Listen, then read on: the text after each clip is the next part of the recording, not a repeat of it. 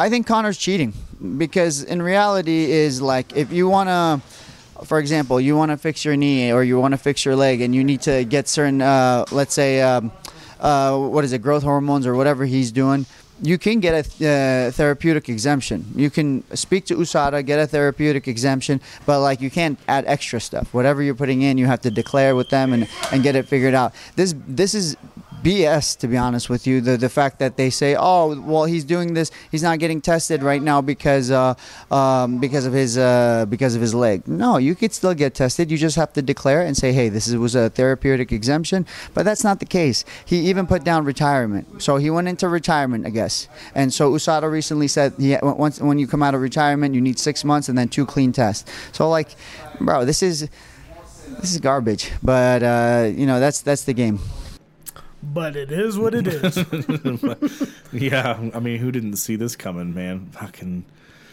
the UFC's done this before.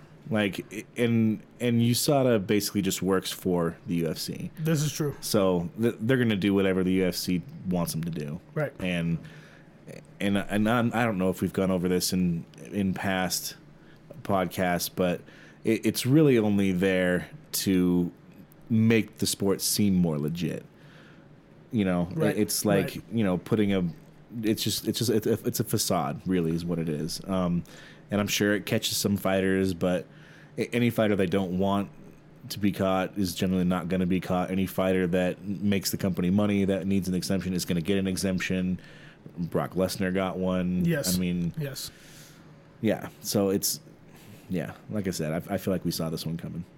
No, exactly. I mean, without tooting our own horn. Um, yeah. Um, un- unfortunately, it's uh, more or less just the way it is, and I think that you know with with Dariush, yeah, should get the next title shot. Obviously, Yep. it doesn't really matter because I'm not the one that's signing the checks, but. Uh, but yeah, and and you know, I think what he says is 100% about Conor. You know, if if Conor wanted to get in the USADA test pool for just whatever he's taken for, even if it's steroids that he's taken for his leg, he can get an exception, an exemption because of that. But you know, if you like he said want to uh, take all the extra stuff too, then obviously you can just stay out. But he doesn't even have to do that. Like, because he could get a complete exemption from all testing I'm sure. and not have to claim anything and just show up at you know fight at 185 pounds all jacked like a motherfucker. And, Which is like what he's elected to do. yeah, you know? it's I what mean, it looks exactly. like from the Yeah. pictures I've seen. It's exactly what it looks like. Yeah. Yeah. So, yep. That's that's where we're at. It's a good. It's a good point. Start the show. All right. Let's go.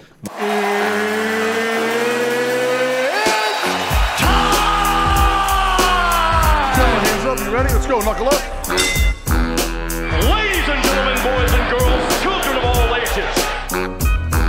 Welcome to ScrapCast.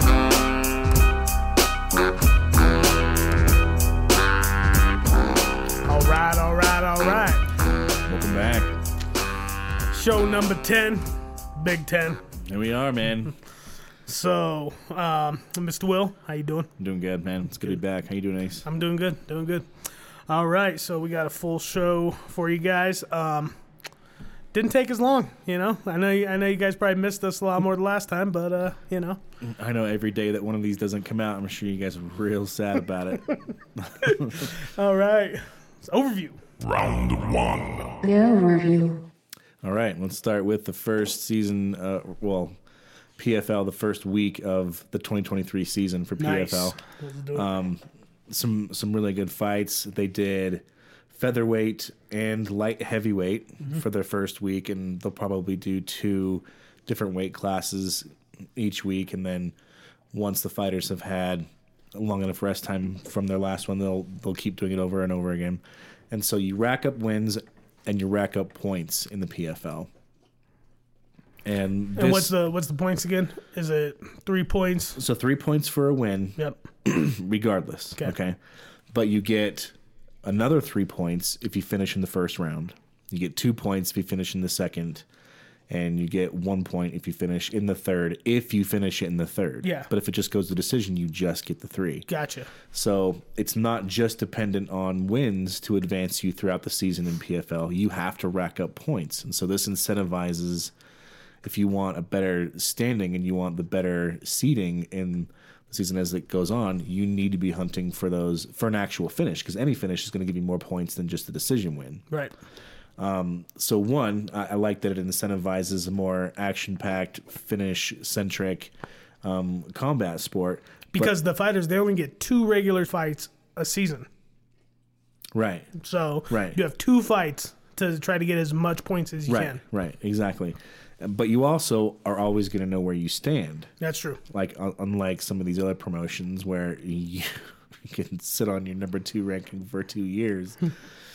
and still not get a title shot. You never know where you might stand. But at least in the PFL, you know it's it's clearly defined how you get to where you want to go, and you can see where everybody else is in relation to yourself. Exactly. So for the first week, you had your winners at the light heavyweight division. You had um, Martin Hamlet, Josh Silveira, Ty Flores, Rob Wilkinson, and Will Fleury. They all got their wins, but only Martin Hamlet and Josh Silveira got wins in the first round. The other three were decisions. So those two are both tied at six points apiece right now, and the other three winners all have three points apiece. So we'll see. So out of those fights, what did you what stood out to you? What'd you like about them? Was there any of the fights you thought were like exceptional? I know we had talked about that Wilkinson Santos fight. What'd you think about that? Uh, I'm I I was expecting more from Santos. well, okay. honestly. But you, but you called that. You were right about Wilkinson. Um, you know, I, I thought that was a winnable fight for Thiago Santos, but he, I also thought it was a winnable fight. See, the thing about it is, I'm a big Santos fan like you are, Right. but like ever since that Jones fight, he, he just hasn't been the same since coming back. Agreed. And so I knew how he was in the UFC, and I was like, well, we'll see what happens in the PFL, and it looks like more of the same, at least for right now. I mean, I don't, I don't want to like throw dirt on the guy. That's not what I'm doing. I'm just saying like sometimes that happens in combat sports, and to me, it, it appears like that's what's happening now. yep, yep, I agree.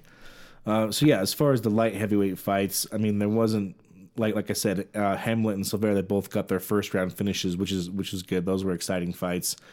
Um, but of the people that I wanted to see fight, I did not get as much as I wanted out of them, unfortunately. Yeah. but um, but I'll be excited to watch uh, Martin Hamlet and Josh Silveira as as it goes on to see if they can continue finishing And instead yeah. of getting decisions, right? building their name. I know. Uh, I, I know that uh, Will Fleury beat uh, Jocko, Christoph Jocko. Christoph Jotko. Yeah, Yep. we talked about that too. Um, was interested to see how, I mean, how he it, fought. it was it was a decision, and the decision went the right way. And uh, yeah, Not much more you can say about it. not much more I can say about that. Like I, Jotko's he's been around. He's he's an older fighter. He's got a lot of mileage. He's fought a lot of names. Yep. So you know, congrats to Will Fleury for being able to fight um, a veteran and get the win, but it, he still wasn't able to get him out of there. Yeah, you know, he still true. had to you know take it to a decision. So Gamey. so it puts him a little bit behind in the standings so far. Right. But depending on who he's matched up with next, maybe he can get a finish. Right. And then the other weight division that we had was 145. The For the featherweights. featherweights, yep, absolutely. And I was really excited with what I saw from these from these fighters. Uh, so Brendan Loughnane, Bubba Jenkins, uh, Movlid, Khaybulaev, um, Alejandro Flores, and Gabriel Alves Braga. They all got their wins.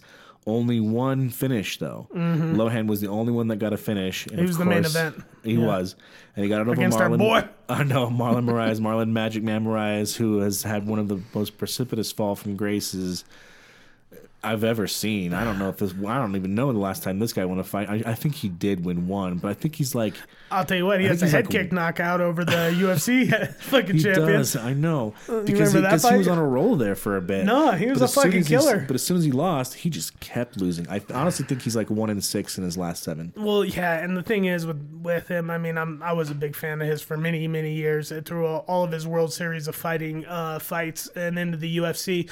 Um, you know, you you can only take so many of those wars, man. And Right. every fight that dude had was a fucking war. Right, Every right. one of them, and it was really super technical. And he was like, you know, the more technical. But then at some point, it started catching up with him, and then he started getting chinny. And from that point on, I mean. This fight ended with a leg kick, Yep. right? yep. And, and, it- they were, and those were nasty leg kicks. Yeah. And what I liked about that was the the IQ. You know, we talk about that a lot. Yeah, But man, of if- Loughnane. uh, Yeah, but because if you've got something that's working and they're not responding to it, then just just work it. it's like if it's if it's money, it. yeah, then just why why open yourself up for something else if they're not defending it? If it's obviously making an impact, then like just yeah, bu- pump the well. You know what I'm saying? Yeah, And, it, and it worked out. He And it got the did. stoppage Yeah. first round. yeah. Yeah, and No, second round. Was it the second round? Oh yeah. Yeah. Um, the thing is, is that you know, man, I really hate to say it. It's sad to see the former World Series of Fighting champion like. At that time, he was like the fucking undisputed. He was looked at as probably top three in the weight division in the world. We just wanted to see him fight the champions in the UFC at the time. So to see that World Series of Fighting champion leave, go to the UFC, and then come back, now it's the PFL, but it's the same organization um, and have him, you know, be like having th- that kind of performance and just falling apart. I mean, it makes it really hard to watch. I know there's there's been talk of people saying that it's time for him to retire. Uh, I am one of those fundamental believers, and I believe you are too. That like you don't, you really don't tell a fighter when they're done. They're the ones that are putting their bodies through it, so they're an adult. Let them make the decision. I'm 100% for that. Um, so I, I definitely am not going to say that, but I'm just going to say it is hard to see somebody that you know was that dominant, that was that top of the skill and top of the, his game for so Right. long. You know, it's like you know, it's I don't know, it sucks. Well, because you know, because of the layout of the season, I do think we'll see him fight at least one more time. Yeah. Um, because of the way all the fights went down, everyone only got three points because they were all decision victories, except for Loughnane, who got the second round. So he has five. So he's got an early lead.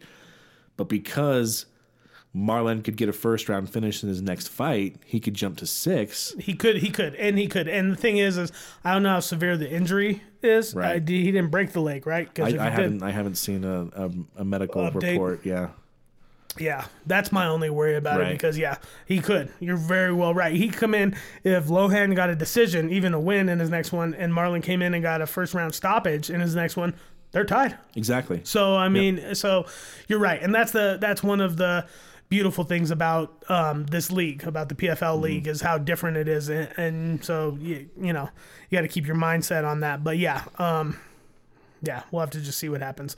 Um, what about with the rest of the fighters? Was there any of the was there any other fighters that really stood out to you Uh, I mean, Bubba Jenkins, always Yeah. been a Bubba Jenkins Yeah. fan. Glad he got the win. over Chris Wade? Yeah, over, Yeah. over Chris Wade. Um, so that, that that was a good fight. Um, I, I'd like to see Bubba Jenkins be a little bit more um, urgent Right. in, in his fights. I mean, that's not really his fighting style, to be fair, but uh, it just it just benefits you to really push for that for that finish in the PFL. So I'd really like to see him in this next fight really try and shoot for that. Yeah, yeah, exactly.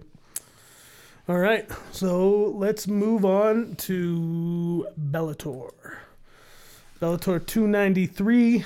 Um, Bellator 293, the return of the cat. yes, of Kat Zingano. Um, yeah, so uh, main event was Daniel James versus Marcelo Golm, Mm-hmm. and uh, James ended up getting the hook uppercut combo knockout. Yeah, that was sick. Yeah, in Yeah. the third round and knocking him out. And that was a good back and forth fight. was, Like it was. there was no guarantee he was going to win that No, without a knockout. No, so. no, no. Both of those fighters really wanted it. Uh-huh. Um, and then uh, co-main event, Kat Zingano picking up the decision. I'm really How'd happy to see her get a win. Yeah, how'd you feel about it? Was it was it the right decision? So so somebody gave her a 30-27. I felt like 29-28 was the correct the score. correct one. But um but yeah, again, just happy to see her back in the win column. Hopefully she gets some of that um, confidence back. Yes. And and we get to see a little Some bit more of that in her old Kat sails. Zingano Yeah. because she was always one of my favorites. Yeah, me too. Um, John Salter uh, getting the unanimous decision over Aaron Jeffrey and then retiring. I did not catch that. Yeah. I, I didn't. I, I I have to admit I don't watch a lot of the post fight Yeah. Um, yeah. press stuff, and I don't watch a lot of the post fight interviews in the in the octagon or in, in the ring or wherever they are. Yeah. Uh, so I totally missed that. Yeah, no, yeah, it was really interesting. Um, you know, the dude's had a, a career, and he picked up the victory, and then said, "That's it. I'm I'm good." So Well, and there you go. Like like we see this with so many aging fighters. It's got to be nice to go out on a win, right? Right, and so if you're going to be the one that decides when you go out, I mean, you can't ask for anything better than that. Yeah, exactly.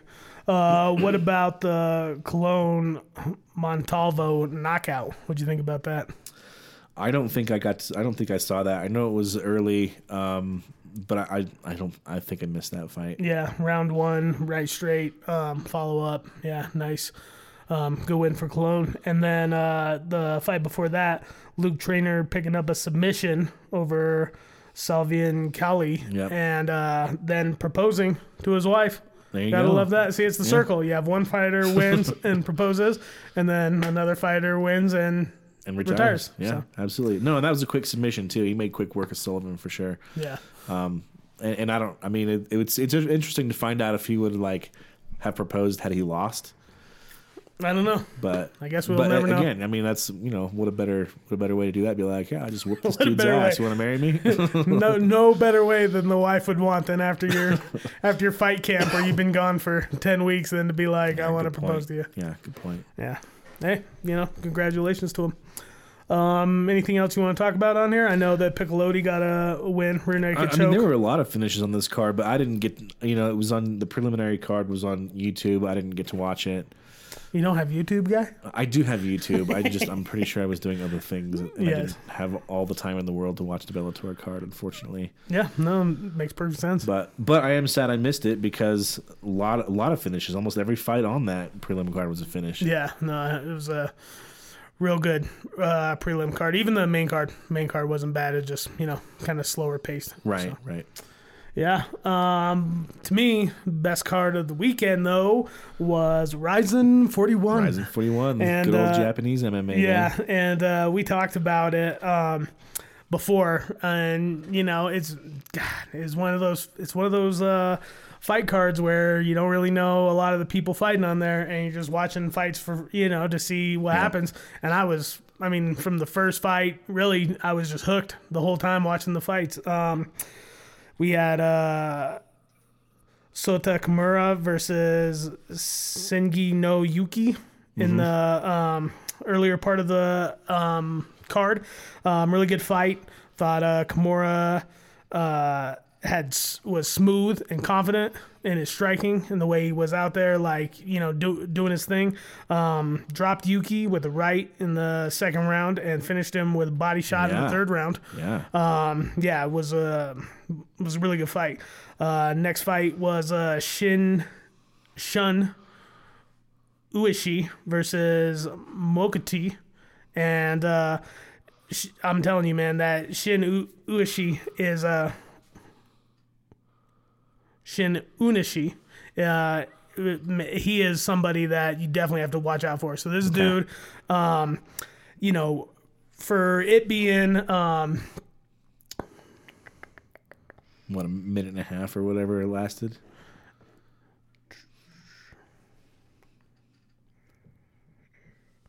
Yeah, so yeah, I mean it was it was uh it was only a first round um KO, but it was a 135 pound division fight, so they're 130 134 pounds rather. Um the dude had phenomenal power. I mean, was just like uh, sup- like impressive power where you're like this little dude is just fucking like man strength beating the fuck out of this other dude and um you know he caught um Motoki in the in a clinch when with a nasty right at the break with a KO. So he had him like in a clinch, Yeah. and then as they went to break, he just he timed it perfectly and cut the angle and hit him with a right and finished him.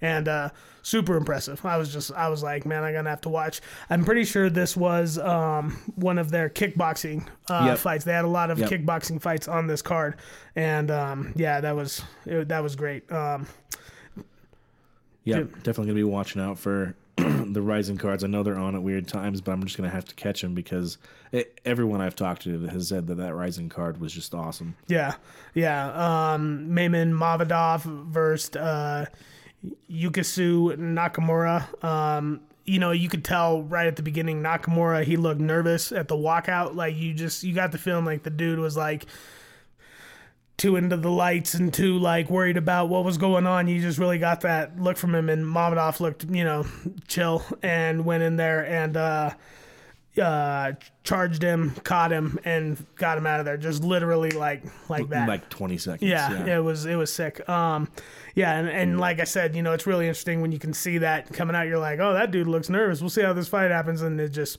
Yep. Mamadov went right straight for him. Um, Kung Pao Kim. Um, um, Kyung Kyung Poo Kim uh, versus Sho Patrick Usami um, was a, was the first MMA not kickboxing fight of the card of the main card. Um, Kim was seemed like the superior grappler. Um, got a takedown in the first 60 seconds of the match. Uh, worked ground game with with nice ground and pound through the first round, and then um, uh, Ushmi gave his back um, by mistake. He was like trying to get up and gave his back by mistake, and Kim just put him in a rear naked choke and tapped him. Nice. Um, yeah, it was sick. Um, yeah, uh, Kinataro versus Ishisaka. Um, both stayed at mid range, exchanging single strikes. Uh, it was a kickboxing match, um, close, but Kinataro landed the more significant strikes. Um, uh, Ishisuka was threatening with submissions in round three, um, and I had it scored 29 28 for Kinataro. Um, Really? yeah, um, judges had it for Ishisaka. Yep. So Yep. was interesting. Um, yeah. Um, So Keita Nakamura is the only name I knew of on that whole card, yeah. but he managed to pick up a win. Yeah. KO. Yeah.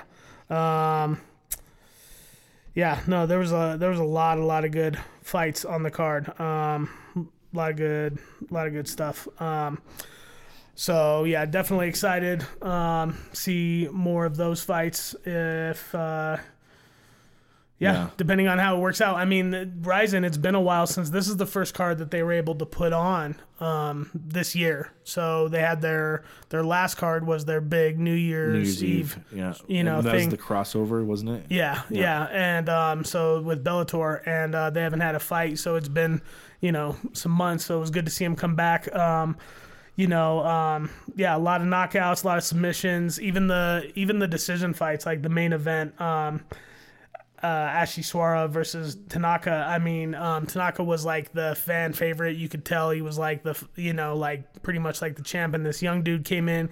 He had, um, like this dude rapping with him. He had like his hair dyed different colors. You were like, what's going on here? But uh, Ashley Suara just fucking put it on him. Um, was really, really uh, uh, relentless with the knees, timing knees to the body to the head. nice. Um, I mean, just messed him up and ended up uh, taking the title. So, um, yeah, it was it was a great card, and and really like how I don't know. I think that they've probably ta- they had to have taken a page off of one, but you know, encapsulating so much of the card, building it around you know either kickboxing um, and not just their MMA talent, letting their MMA talent grow, but still like having these um, really really entertaining kickboxing matches. I mean.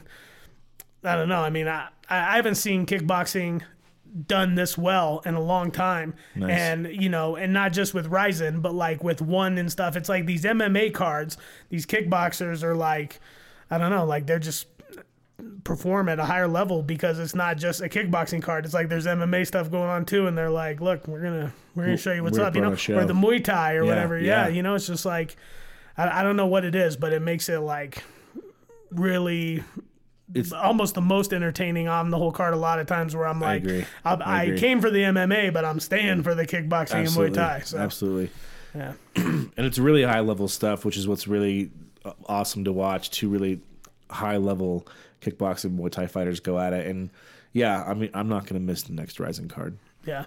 Um, and then also to finish off the weekend, we had Gamebred Boxing Four. We talked a lot about this uh, circus of sorts. Um, what do you? Uh, a, a do you think? circus of names. I mean, that's that's one of those things. Like a lot of a lot of people that you you've heard of, a lot of big names. You throw them all on the same card. You let them go at it. Um, really interesting matchups. The Roy Jones Jr. and Anthony Pettis match. That's such such a strange matchup, I right? I mean, I.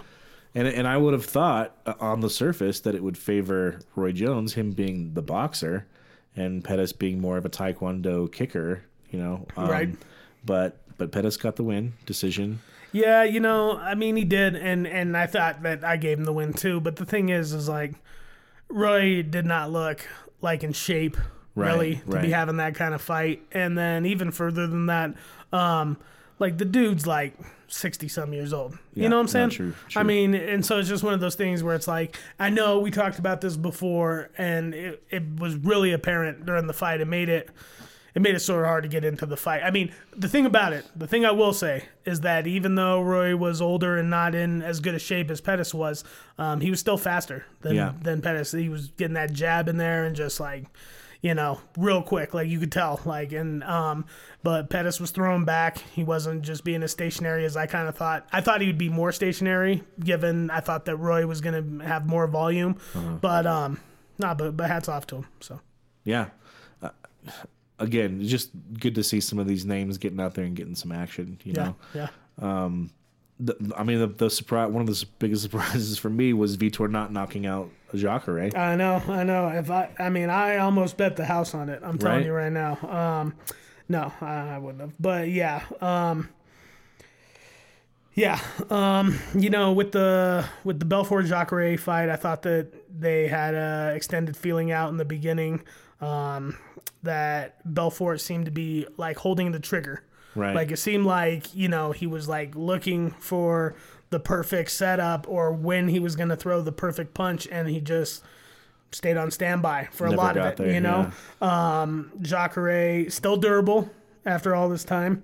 Um you know, I thought that um Jacare took a beating um and that uh Belfort um, brought the Jesus juice in at the end. Yeah, you know, he uh, really turned up the volume in the end, and um, Maybe he was just trying to pace himself. yeah, yeah, maybe. Um, and, and, you know, he's no spring chicken either. Um, but um, awful camera work was one thing that I really wanted to touch upon because I remember at least at one point in the fight, it was like at the end of a round when they were, you know, when the it was like the last 10 seconds and you want to see it and they, the camera like did this thing where they like panned down to like where you'd be standing and then was like circling around the ring and you'd see like people walking by and like the back of the judges' That's heads and stuff and That's Bush League. and you're just like, dude, what is going on Yeah. here? Like, who decided this was the camera angle right now? It's the last 10 seconds of the round. I can't even see what's happening. I, I know. It makes you wonder who's up in the booth. Makes you wonder who's deciding which camera. Because you know they got multiple cameras, and there's it's up to the people in the booth to decide what viewpoint people are seeing. So who was the one that dropped the ball on switching to a different camera when the cameraman decided he had to move and go wherever he needed to go? Yeah. no, no, no, no.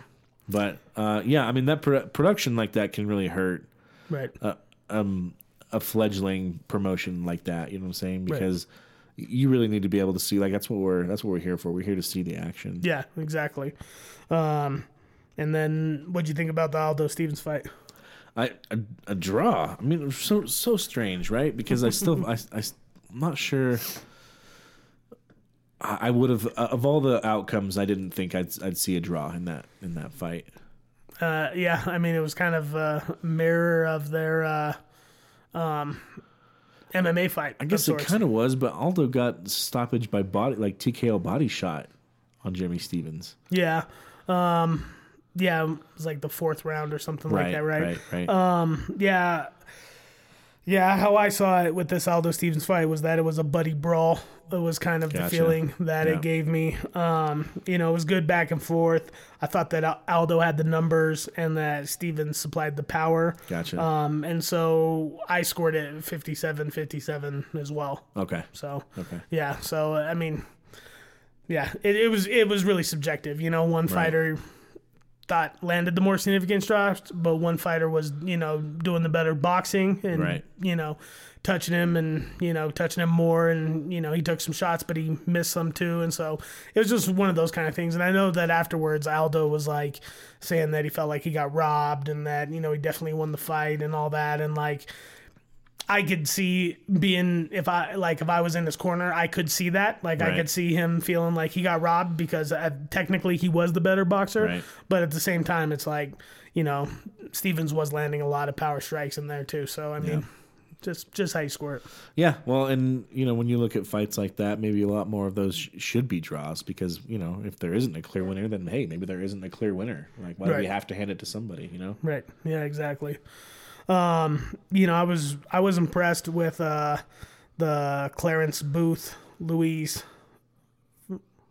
Feliciano. yeah, Feliciano fight. Um, I thought that um, it was really like at that point I was wa- I, had, I was watching the card before, but that was the first point where I was like, oh, like we're getting into some skill now. Like we got some real skill right. here. Like this is some like you know, um, and that uh, you know Booth looked like a, t- a tough vet, but that. Uh, uh, Feliciano was like the young, smart dude with promise. Um, I thought that he was just like his movement and he was able to read Booth a lot and get out of the way, at least in the early part of the fight. As it got to the end, he got a little slower and he took more punishment than he needed to.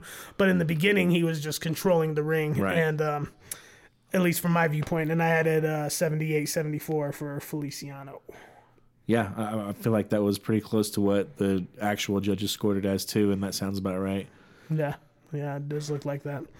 Um, yeah, did you see and what would you think about the Gonzalez Manzani? I did not watch the early fights on that. No, I didn't. yeah, uh, I was really only interested in the big names on that card. yeah. I don't know. The- yeah, I mean, Gonzalez, you know, UFC fighter. I wanted to see what what she looked like in boxing. Um, Gina Mazany fought in the UFC too. Did she? Yeah, not? yeah, I Okay, think so. Yeah. Um, it wasn't very my my viewpoint. Not a very technical match. Right. Both swanging, just throwing a lot of wild punches. Um, yeah, 58, 56, Manzani. So, close. yep. And let's get into the hot takes. Hot takes. It's really hot. So, biggest news to hit this week is uh, UFC's parent company Endeavor has bought WWE, and usually it's not that wouldn't be a big, you know, thing on our combat sports podcast, but they're going to take the UFC and the WWE and merge them into one company and have a board of executives that make decisions over the whole company, the company as a whole. Um, so what do you think about this? I, and it's really interesting. I honestly didn't think I'd ever see this coming. Both of these, uh, I considered these two different, really, really different forms of um, the whole Sports entertainment. yeah sports entertainment combat fighting landscape um, so it'll be interesting to see kind of what doors or opportunities this opens up for for fights we've seen we've seen UFC fighters go to WWE and we've even seen WWE fighters come over to the, UFC um, some not so successful others very successful Lesnar got a title um, so I I mean, we'll we'll see, we'll see. Uh, do I? I I really hope we don't see the UFC start to become a lot more scripted, like the WWE.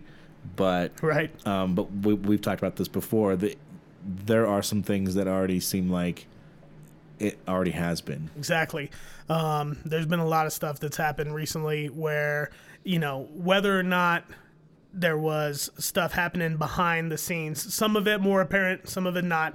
Um, for instance, when Paddy Pimblett won the fight over Gordon, um, a lot of people felt like he didn't, but there was the video of Dana White in the audience, and as they were reading off the names, he was like closing his eyes and like hoping for Paddy Pimblett, and then when they said Pimblett, he like opened his eyes and looked at whoever the guy was in front of him and like shook his head and was like, "Yeah, you know," because Yeah. they have business Yeah. plans for that.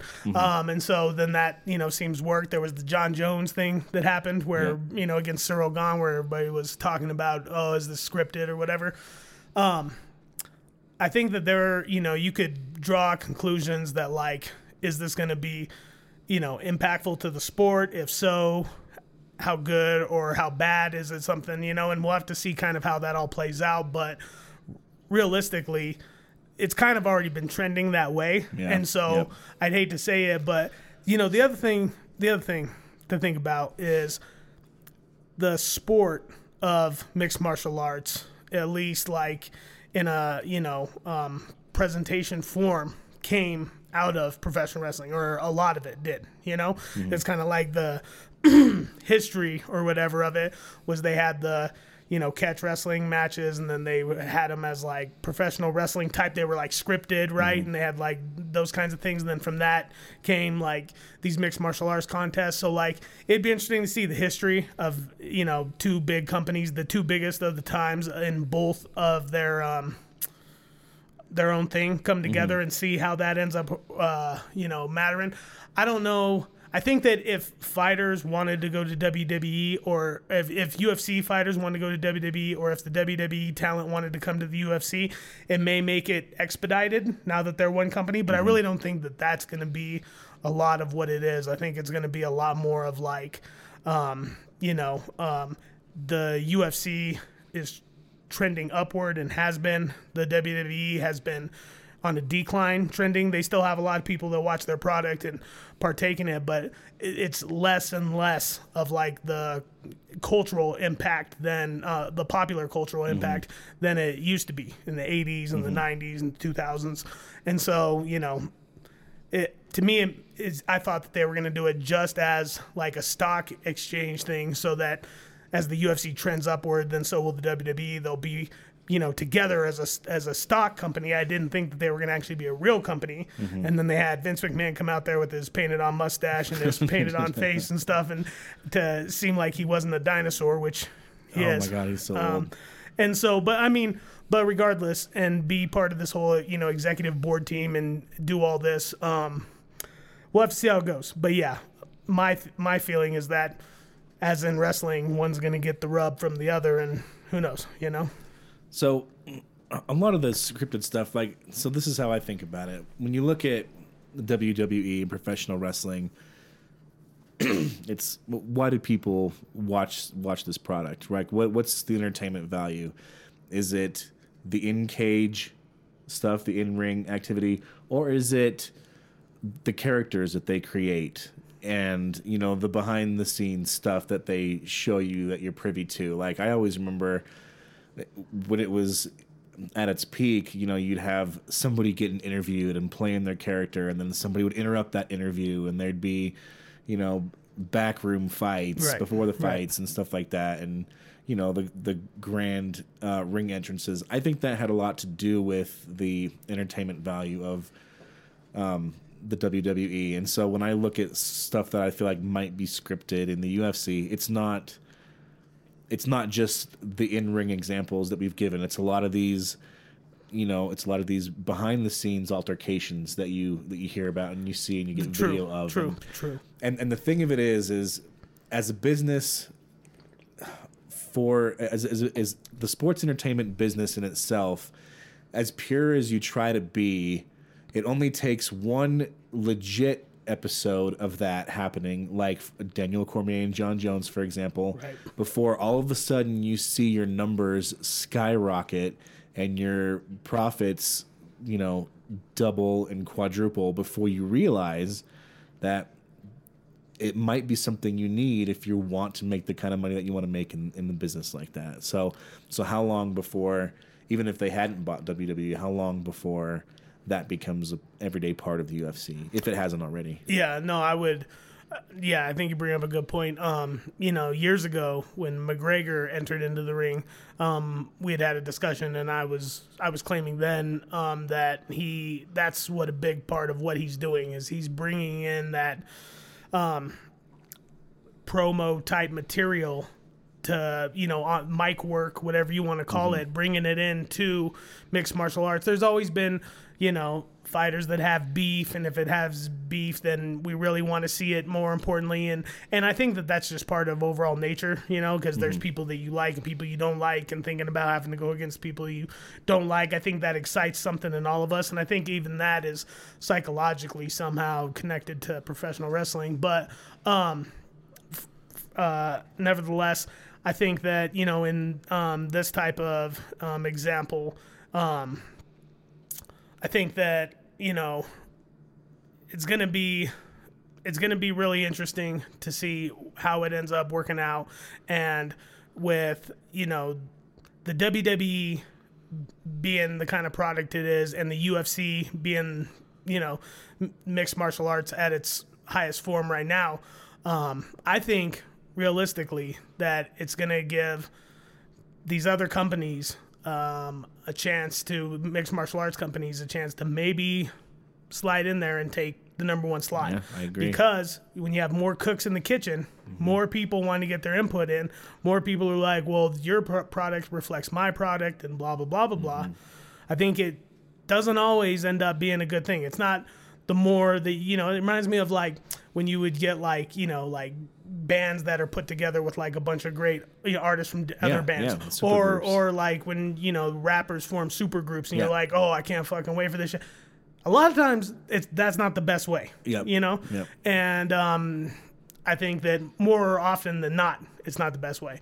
So in this kind of example, I think that with everything else that we've talked about, the rise of one, the the growing interest in BKFC, the you know even Bellator is um, becoming more competitive with their cards. Um, you know, just overall, e- Rizin even. Yeah, um, yeah. I think that I think that the landscape's open, and I think that you know if WWE can't get out of their own, or if uh, excuse me, if the UFC can't get out of their own way, then um, maybe it's just time.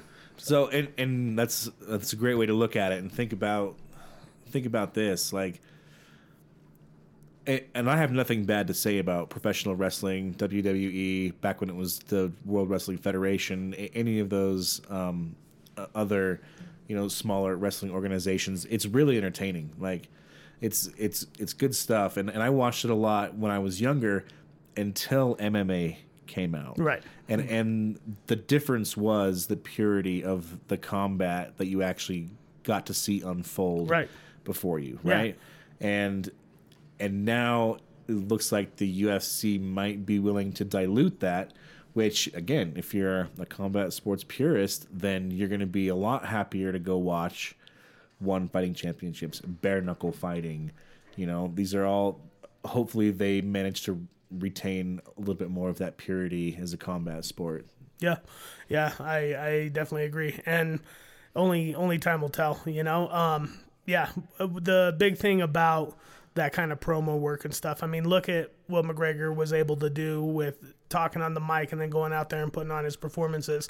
The dude had like what three or four fights and became like you know this otherworldly figure because of that because Right. psychologically we all you know the more that you can communicate it the more you can get your message out there the more eyes that have to see it all of those kinds of things and so yeah maybe there will be bleed over that ends up working good. I'm gonna be honest with you though. Um i i don't watch you know a lot of professional wrestling haven't for a while. And um i think a big part of that is that like that product really. I mean i think when you're younger maybe like i don't know. I, I think maybe it was better maybe not. Maybe you're younger and you just like don't realize it. But um just even like promo work and stuff like that like i really couldn't see like the you know whoever's doing the writing the scripts for those kinds of promos coming in and being like this is how we're going to work this angle in the ufc you know what i'm saying Right. because yeah, there are fighters that do that and that are super gimmicky, and I think they would be all part of it. Right. But that's not everybody. And a lot of people that fight in MMA really don't have any business doing that. You know, like they don't want to. because so. they fight for a living and so they know that they don't have to talk because they know they're going to get it done in the octagon which is again one of the things that drew me to it you're you're so right about McGregor though because especially in the beginning he was winning so not only was he doing that and being really good on the mic but he was also winning and that's one of those combinations that you have to have you can't talk like that and consistently lose. And we've seen that with Conor McGregor lately because he hasn't been winning Correct. and he's not the same on on the mic and he knows it. It's Yeah. just it's really tough to do. My personal favorites have always been those those laid back guys don't take themselves too seriously on the mic. They're not, you know, super great when it comes to that whole press thing, but boy, do they get it done in the octagon. You know what I'm saying? They just like, and, and they'll and they'll even be pressed by some of the media, and they'll just be like, well, I mean, we're gonna fight. Yeah. like we're gonna find out. you know, like, yeah, it's gonna like, happen it's no gonna matter happen. what. Like, you know, it's like we were talking about before. Yeah. Um, yeah. So big news. Um, really, if if on my 2023 bingo card for what is possible, I really didn't see the UFC and WWE becoming Yeah. a company together. yeah, um, me neither. but yeah, you know, I guess the last thing I want to put on this is that when the you know after Endeavor made this whole announcement, they valued both companies for like their modern day value, and they said that like it's going to be a twenty one or something billion dollar um, company now between both of them, and they valued like the UFC at like twelve billion now. You know what I'm saying? Yep. And the U and the or no, the UFC. Did I say the UFC? Yeah. The UFC at 12 billion Yeah. and the WWE at 9 billion. But if you think about it, it was only what I don't know five years ago when they When they sold, sold for four billion. for four billion. So now they're saying they're three times worth the the value that they were then. Mm-hmm. Um, and the fighters still ain't getting paid shit. Paid shit. Oh fuck! I'm so glad you dropped that. Yeah. So- Yep. yeah. Um. All right. Moving on. Um. Yeah, you guys want to put your name in the octagon? Yeah. So Yeah. Tell me more. so I so the UFC is going to allow you to pay to put your name on the octagon. Now it doesn't say where Yes. your name will be. It doesn't say how big Most important. it's going to be, but somewhere in the octagon they will put your name for one thousand three hundred and eighty six dollars. Is that what it costs? Like, uh, it's it's it's something we should probably look into more to find out if like Get Scrapcast on there. I was thinking the same thing. no, not I, I- I'm. That's interesting because I actually hadn't thought about that, but. I'm just wondering if you know a lot of these people with real money will be like, well, if I gave you ten grand, would you Right. put it on there like, Right. Like you do the Budweiser symbol or the Harley Davidson symbol, or you know what I'm saying? Like, Yeah. Um uh, yeah, my you know, my thought process of this is that um the most important thing is how big it's going to be even if they put it around the outside. Um I really don't see it being big enough for people's names for them to even be able to see them at Right. home on their TV. Right. And um, you know, but they also are prov- providing a plaque for everybody that spends the you know, almost fourteen hundred dollars, so that you know it was on there, even if you can't see it, you know it was on there. So that's what makes me feel like nobody's going to be able to see your name on the octagon because otherwise, why would they have to give you the plaque? Like, That was my thought exactly. I was like, oh, like- that's a cool plaque, and then I'm like, wait a minute. because how are you going to be telling people, be like, oh, let's watch, let's you know, pay for this pay per view so we can see my name on there? It's like. I'm calling bullshit on that, bro. I didn't see your name anywhere on that octagon. Be like, no, I got this plaque. See, it says right here. Like, Uh, yeah, um, that is something I will usually. I'm that's I'm not really like trying to scout the mat of the UFC events, but at this 286, I'm really going to be trying to pay attention to the suckers. I mean, the people that uh, put their put their name up be there so interesting to see how that how that turns out. Yeah. Yeah.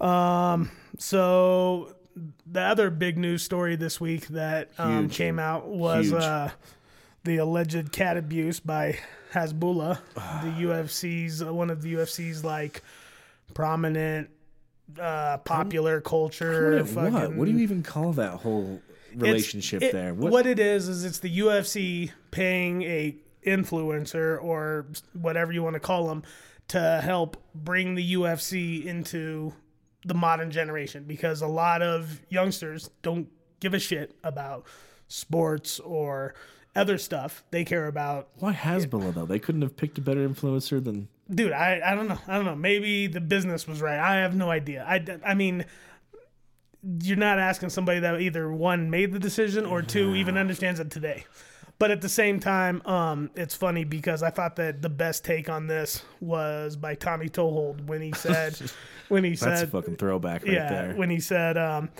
you know, that he always thought that Hasbullah was this whole Hasbullah thing was kind of creepy, and that um, he never said anything before because it just you know wasn't something that he's really into. But I mean, just he wanted to state it now, and I was just like, yeah, I mean. That's kind of how I feel about it too. Not so much that Hasbullah is creepy himself. The dude has handicap, d- disabled thing going on um, more power to him.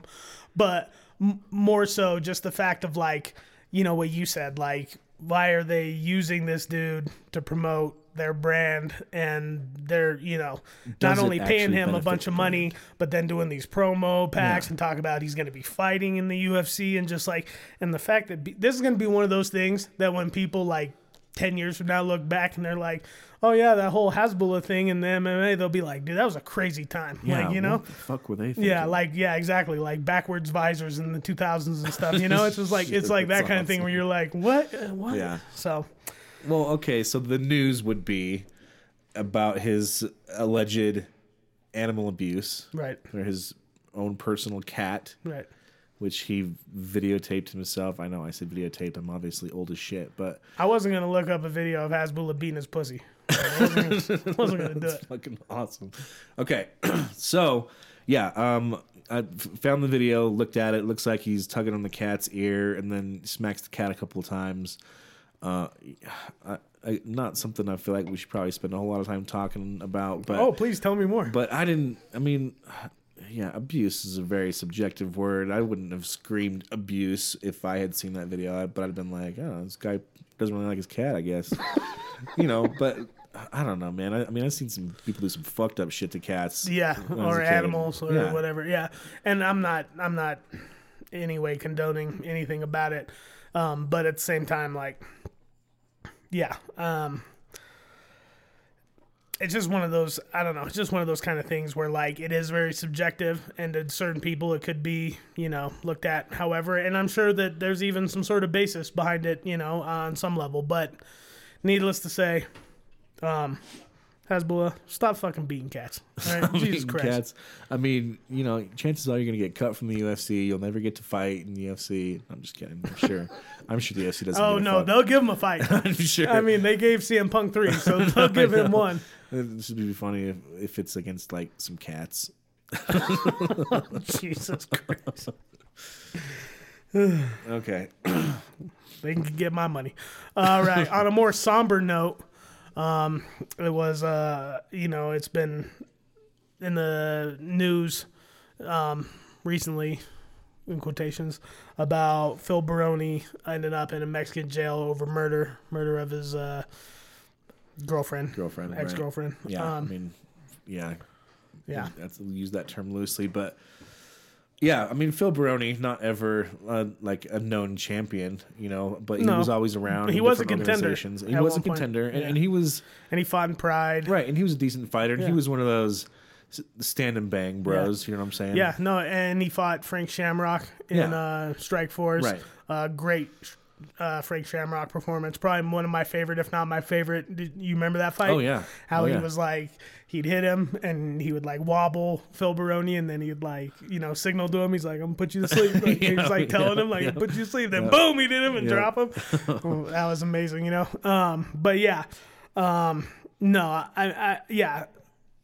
I think the only thing I, I really wanted to say about this whole thing was just that, you know, for a lot of the older fighters, um, the life after, especially the fighters that helped build this thing Right. into what it is today, the ones that are like that really wear the scars and the the you know um, that paved the way for this to be a thing today. So many of them are constantly, you know, we're hearing about, you know, they're crowdfunding for surgeries or, um, you know, they're falling on hard times or they're like really old and they have to come back and get knocked out again just to try to make a little bit of money, you know, and you're just like, God, this is really bad. Like, you know, Yeah, it is. I mean, even even therapy for any mental health issues that they might have. Yeah, know? no, and that's what I'm saying. Like, even in not the most extreme cases, or at least the ones that are the like out there, the most prominent cases, rather, because this is very extreme. But uh, the more prominent cases, you have fighters that are suffering from, you know, CT, that are suffering from all this, all these different kinds of things, and you know, psychological issues, and then this kind of stuff happens, and it just, you know, when we come to, especially at this time of the year, and talk about the Hall of Fame and the fighters that should be in there that that that aren't, or the fighters that are getting in there that are deserving of it. Um, it's also you know important, I think, to re- remember that a lot of the fighters that you know help build this sport, like really even today, um, don't have you know the support that they should have after you know especially for the company now being valued at you know 12 13 billion dollars like you don't have enough to keep like you know 200 500 fighters whatever like you know like the legends some of those Yeah. guys that like really you know did this like make sure that they're like okay. You know. Absolutely, So- and, and and not just physically, but again, mentally. You Yeah. know, make sure that they have access to, you know, therapists, psychiatrists if needed. You know, getting them, you know, checkups and helping pay for their surgeries. Like, yeah, Yeah. I don't feel like that's asking for too much. No, exactly. I mean, yeah, they suffered for that. So, um, yeah, sad, sad man. Yep, I know. Um, You know, going on to the the next uh, Yeah. piece, uh, Tim Sylvia. Tim, Syl- I mean, what a segue though. Okay. So this guy was champ in 08? like I mean Tim- this is Tim Sylvia, former UFC heavyweight champion, is um, coming back to compete in slap fighting. at the ripe young age of 50 yeah, at least. because guess Um, what he doesn't have I mean, he was uh, he was one of the fighters that I remember crowd. The last time I heard anything about Mr. Tim Sylvia was he was crowdfunding for uh you know, for some sort of surgery, hip surgery, back surgery, neck surgery, Yeah. I don't know, something. yeah And yeah, so he's going to be uh you know, competing at the slap fighting championships on the 22nd of April. which makes me wonder if I mean, and I'm not laughing. I'm laughing, but you can laugh or you could cry about situations like this, you know. And it's just like well cuz it's, it's such a you know, it's just so fucking crazy. because the headline yes is a little bit absurd and and ridiculous but but yeah the serious part of that would be this is exactly what we're talking about and it's only going to get more and more prevalent as these next few years go on oh, because oh, and it's gonna get a lot darker, a lot no, darker. It, it absolutely is. But this is where this is where you're at because because who's going to sanction Tim Sylvia to fight in a in an actual combat sport nowadays? Probably nobody. Nobody. Because he's what fifty, and he's had all these you know Exactly. health problems Yeah. and and at one point he got like really big and so and you know it's not good for your health and so it's just like dude i don't know man i don't know a part of me part of me doesn't want to watch it but i'm gonna watch it because i just got to see what the dude looks like Yeah, you know yeah. um and and see what's going on and uh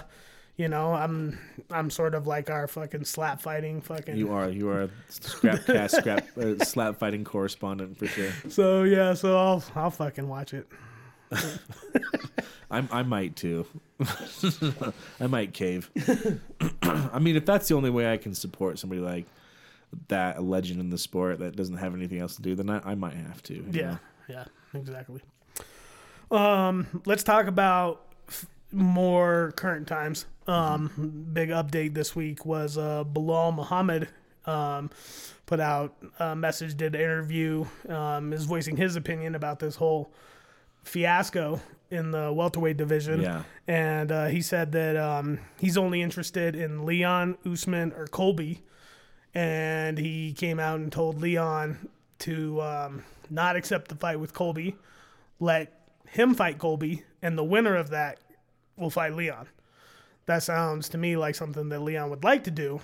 That sounds to me Sounds like, like perfect matchmaking to me. yeah, honestly, it sounds like something that the UFC is not gonna want to do. probably not. And um, so we'll have to see how this all works out. They want to match him up with Shavkat Rakhmonov because, like, what better way to show like you're deserving of a title shot than to take out like The Ev- biggest surging contender Yeah. that they have, and I and I don't and, and, I, and and never just and just that kill that, no matter what, right? Like either kill. thing. You have two contenders. Exactly. the- but you have one contender that's definitely deserving of the title. You have another one that's deserving of being in the contendership, and you want to have them fight each other to kill one off to have him fight so that Colby can come Right. in off of you know loss win loss win loss win to fight Yeah. Leon. and and that's what doesn't make any sense about it for me. Because why would you want to kill off two contenders? You know, Be- uh, that doesn't make because it's about money, but they don't have the money to help Tim Sylvia and Phil Baroni. They- but oh, we're only man. making decisions about money. Okay, do you understand? It's thirteen billion dollar company, but we only can focus on money. Okay, and and and that's why Colby gets the title shot, okay? Because we need more money. Uh, yeah, I, I I don't know. I I'm hoping that there's enough contract leverage for some of these fighters at the top of 170 to to shake it out better than the UFC matchmakers are going to. well, this is this. You're right. Uh, me too. But this is what's going to have to happen. They're going to have to you know, even in the same weight division, even fighters that are going to fight each other, they're going to have to find solidarity in a certain place and make a stand to be like, dude, we're not fucking doing this shit. Well, you if know? they And- and- communicate with each other, I, yeah, I feel like and, they can. Yeah, and if they don't take the fucking the money fight because they're gonna get the UFC will do that kind of shit where they'll be like, look, we'll give you a bunch of money, or you can fight this dude and not make fucking jack shit. What do you want? You know? Right, right. So, yeah, um, So if they offer Leon a ton of money for the Colby. I mean, he's got to do what he's got to do. It's prize fighting. Yeah, you only earn it for so exactly, long. You can only exactly. get. It's it's just using the system against it, but we will. uh I guess that's a perfect segue into uh the mill. right? If I compare boxing to UFC, the issue with boxing is you don't have to fight fights. Right. UFC, You don't have to fight fights. What do you mean? you don't have to fight the big fights. You know, like people duck. They duck Oh, in so many boxing, you fights. mean? UFC is while it's not a salary cap, what the UFC does is it reinforces competition. You have to continue defending your belt, and that's what Okay. makes So that was uh, Eddie Wong on the JRE um, talking about how the difference, major one major difference um, between boxing and MMA is that in boxing, because the fighters have a lot more say so um, in their contracts and stuff, um, that we don't get to see a lot of the fights that we want to see, that everybody wants to see, that we should see, that should happen. Um, if we do end up seeing those fights, they're usually long after the expiration date of Right. when we wanted to see it, or uh, prematurely, or whatever. Um, a lot of different reasons. Um, and that in the UFC, that because the f- pay is lower, that the that they compete more often, um, and that we end up seeing, and because they also don't have a say so so much. A lot of them in their contracts, we end up seeing a lot more of the fights that uh, we want to see. So, what do you think about that?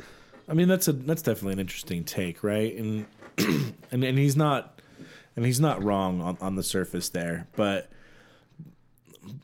but you but we don't always see the fights we want to see in the UFC, right? I mean, we've mm-hmm. we've talked about it recently on this show. It's like, well, you know, what we want to see is we want to see deserving contenders get their shot, and Right. you, you don't always see that, Yeah. because because the UFC has this control, they can make somebody fight, you know, 9, 10, 11, 12 and make them all be wins before before you get to see somebody fight. And like and like in that other division where we have two contenders that we want to see fight for the belt, one of them is going to get knocked off and Right? then we'll see where he goes from there. Maybe he gets a shot, maybe he doesn't, and if he does, maybe somebody else has the belt. So you don't always get to see the matchups that you want to see, unfortunately. Yeah. L- less and less. Let's be honest. Less and less. Right. And so so he's right that you do have to fight more often because you're paid less. Yes. So that does incentivize you to fight more often, but uh, uh, as as a fan, yeah, you probably like that, but when you look at it from the fighter's perspective, like think about what they got to put their body through, what they have to go through to prepare for all these fights. Like it's not always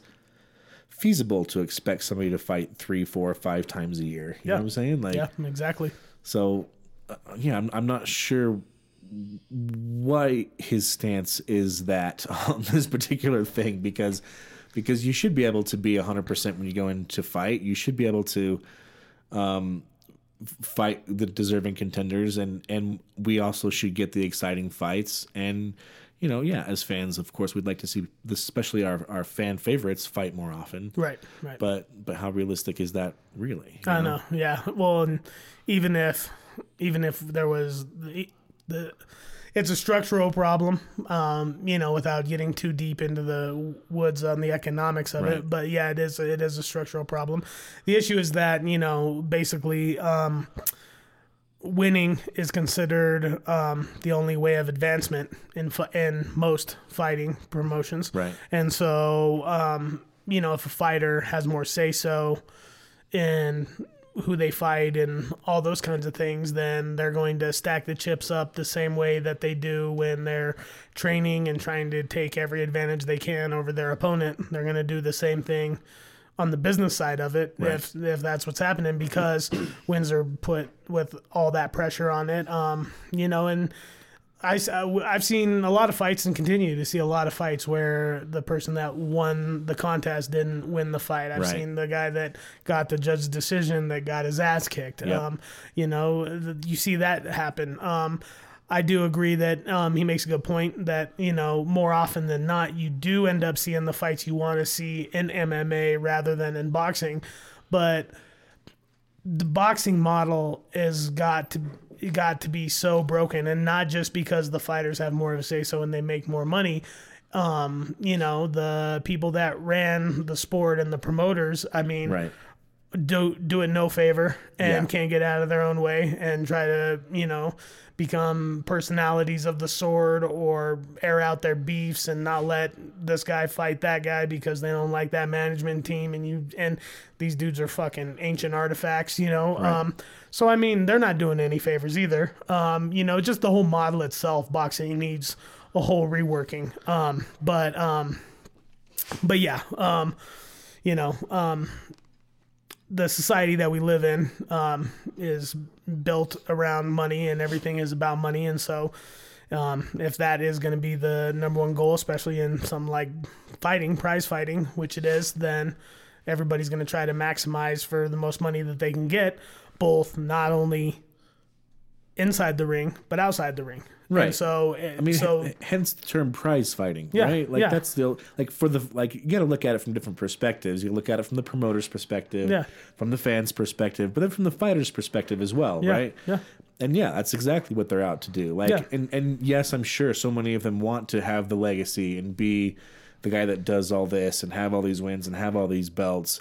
But at the end of the day, especially when they're not going to be taken care of later in, in life, you know what they need? They Yeah. need the, the they need the biggest money fights available to them. Yeah, well, that you're right, and the fact that like even if, I mean, it's kind of, it goes all over the place, um, really, um, because if you take a look at like the UFC, and there's been you know the UFC butts heads with their top talent over what they feel like they should get paid. You remember the whole Jon Jones thing when he came back and he was saying that he wanted 35 million Yes. to Yes. fight, and Dana White was like, you know, De- Deontay Wilder doesn't even make that in boxing, and blah, blah, blah. You remember that whole thing? I do. I do. I remember it vividly. But then, on the other hand, they're going to value their own company at 13 billion, Right. and you can't give Jon Jones, who could be, you know, considered the greatest of all time, 30 million for his performance. I mean, not only do you have the money, I'm not, I'm not,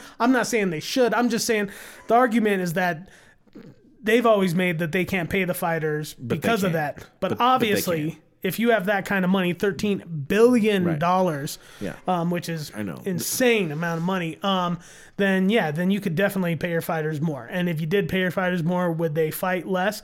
Maybe, but at the same time, they would be. It would be a lot more of a fair, adequate for what they're giving up for. I mean, a fighter could have, you know, multiple fights and continue to fight. Sometimes fighters have one fight and that changes the fighter forever. Right. You know what I'm saying? Yep. I mean, every time they get in there, they they are literally putting their lives on the Even line in the for our training for enjoyment. the fights, they do. I know. They do. I know. I know. And that's what I'm saying. And so, and we've beat this fucking horse into the goddamn ground. I mean, over and over. But it just, I mean, from every angle of what we're talking about tonight, a lot of it ends up relating in some way back to the same thing. And it's fucking like the writing is fucking clear. Like Right. it's on the fucking wall. We can all see what it is. And so, I don't know. I mean, So I I don't like the boxing MMA comparisons on almost any level. I, I I don't I don't think they're fair comparisons any way you look at it.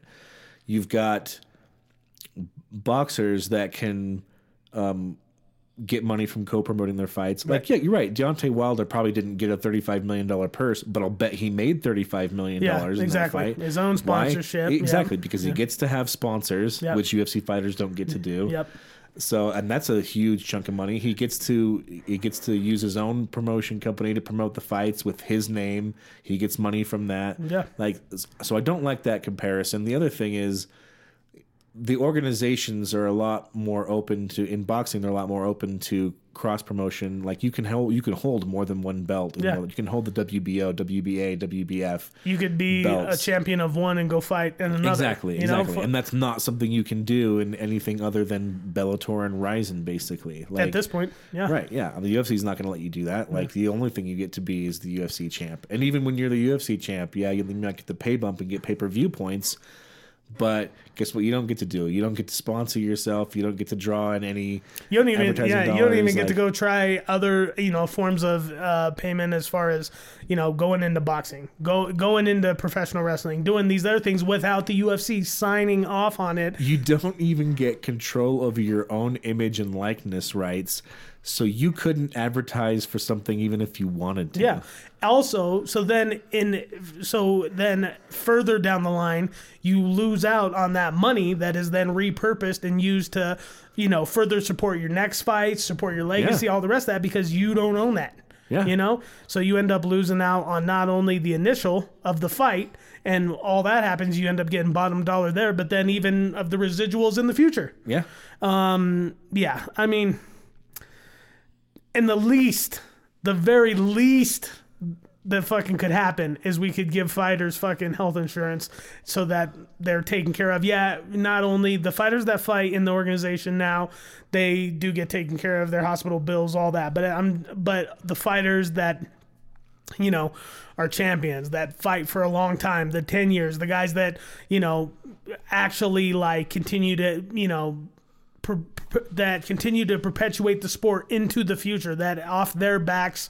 And we talked about this already tonight. And it's just like those guys should have health insurance. Those Yeah. guys should be taken care of from that standpoint at the very least. Yeah. Even if you don't have a retirement package and offer them some something else like a lot of other sports promotions, you know, it's Yeah. just it's one of those things where um it's you know, it's just I don't know. It's it's it, on one side it's really ridiculous, but at the other side whenever these kind of comparison things do come up, it is important to kind of like navigate your way through there because, you know, if if somebody makes a good point, you know, I'm offered to hear him out, but you know, it's just it's it's just one of those things where it's just Well, and he, and he does have a good point from the stance that yes, it does it, it does promote more often getting the fights that you want to see, and you get to see your your fighter fight more often if you're a big fan of that fighter.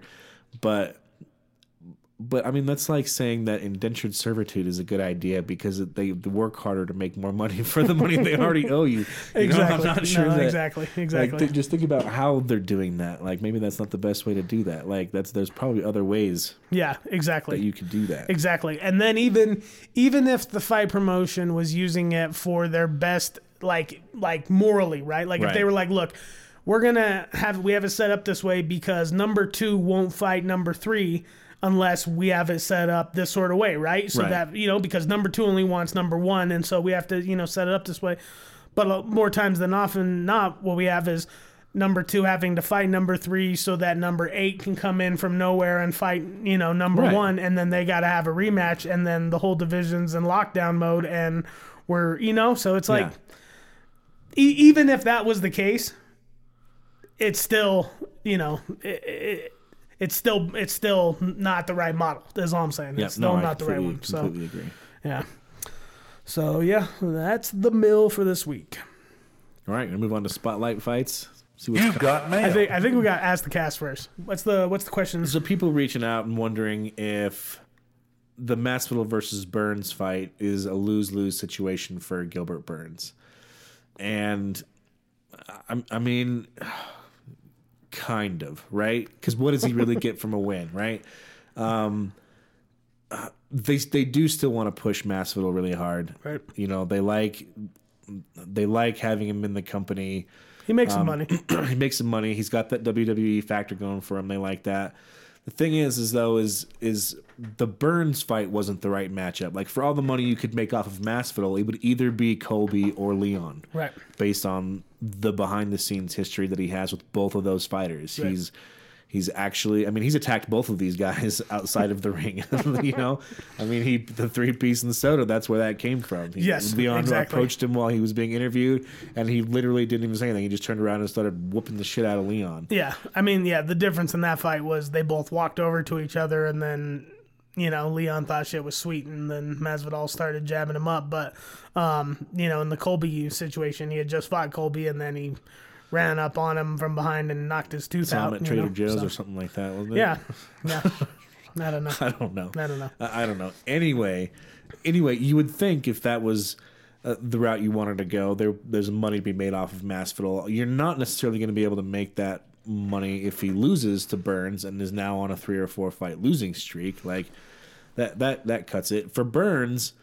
I mean, it's- big for Masvidal because if Masvidal manages to beat Burns, he's right back up there in title No, contention. yeah, no, right? exactly, exactly. And But- and I'm thinking about this as you're talking about it, and like, is Masvidal really a big buy? I mean, obviously he does have money to to his name because a lot of people know him, but his year where he shot up was 2019 True. you know and i mean if he's been losing since then it's got to be dropping i mean i'm just saying i mean he probably still has a name and there's probably still people watching him but like to what point you know Right. i don't know No, so so from that perspective, you're absolutely right. For Burns, it, it's kind of the lose lose.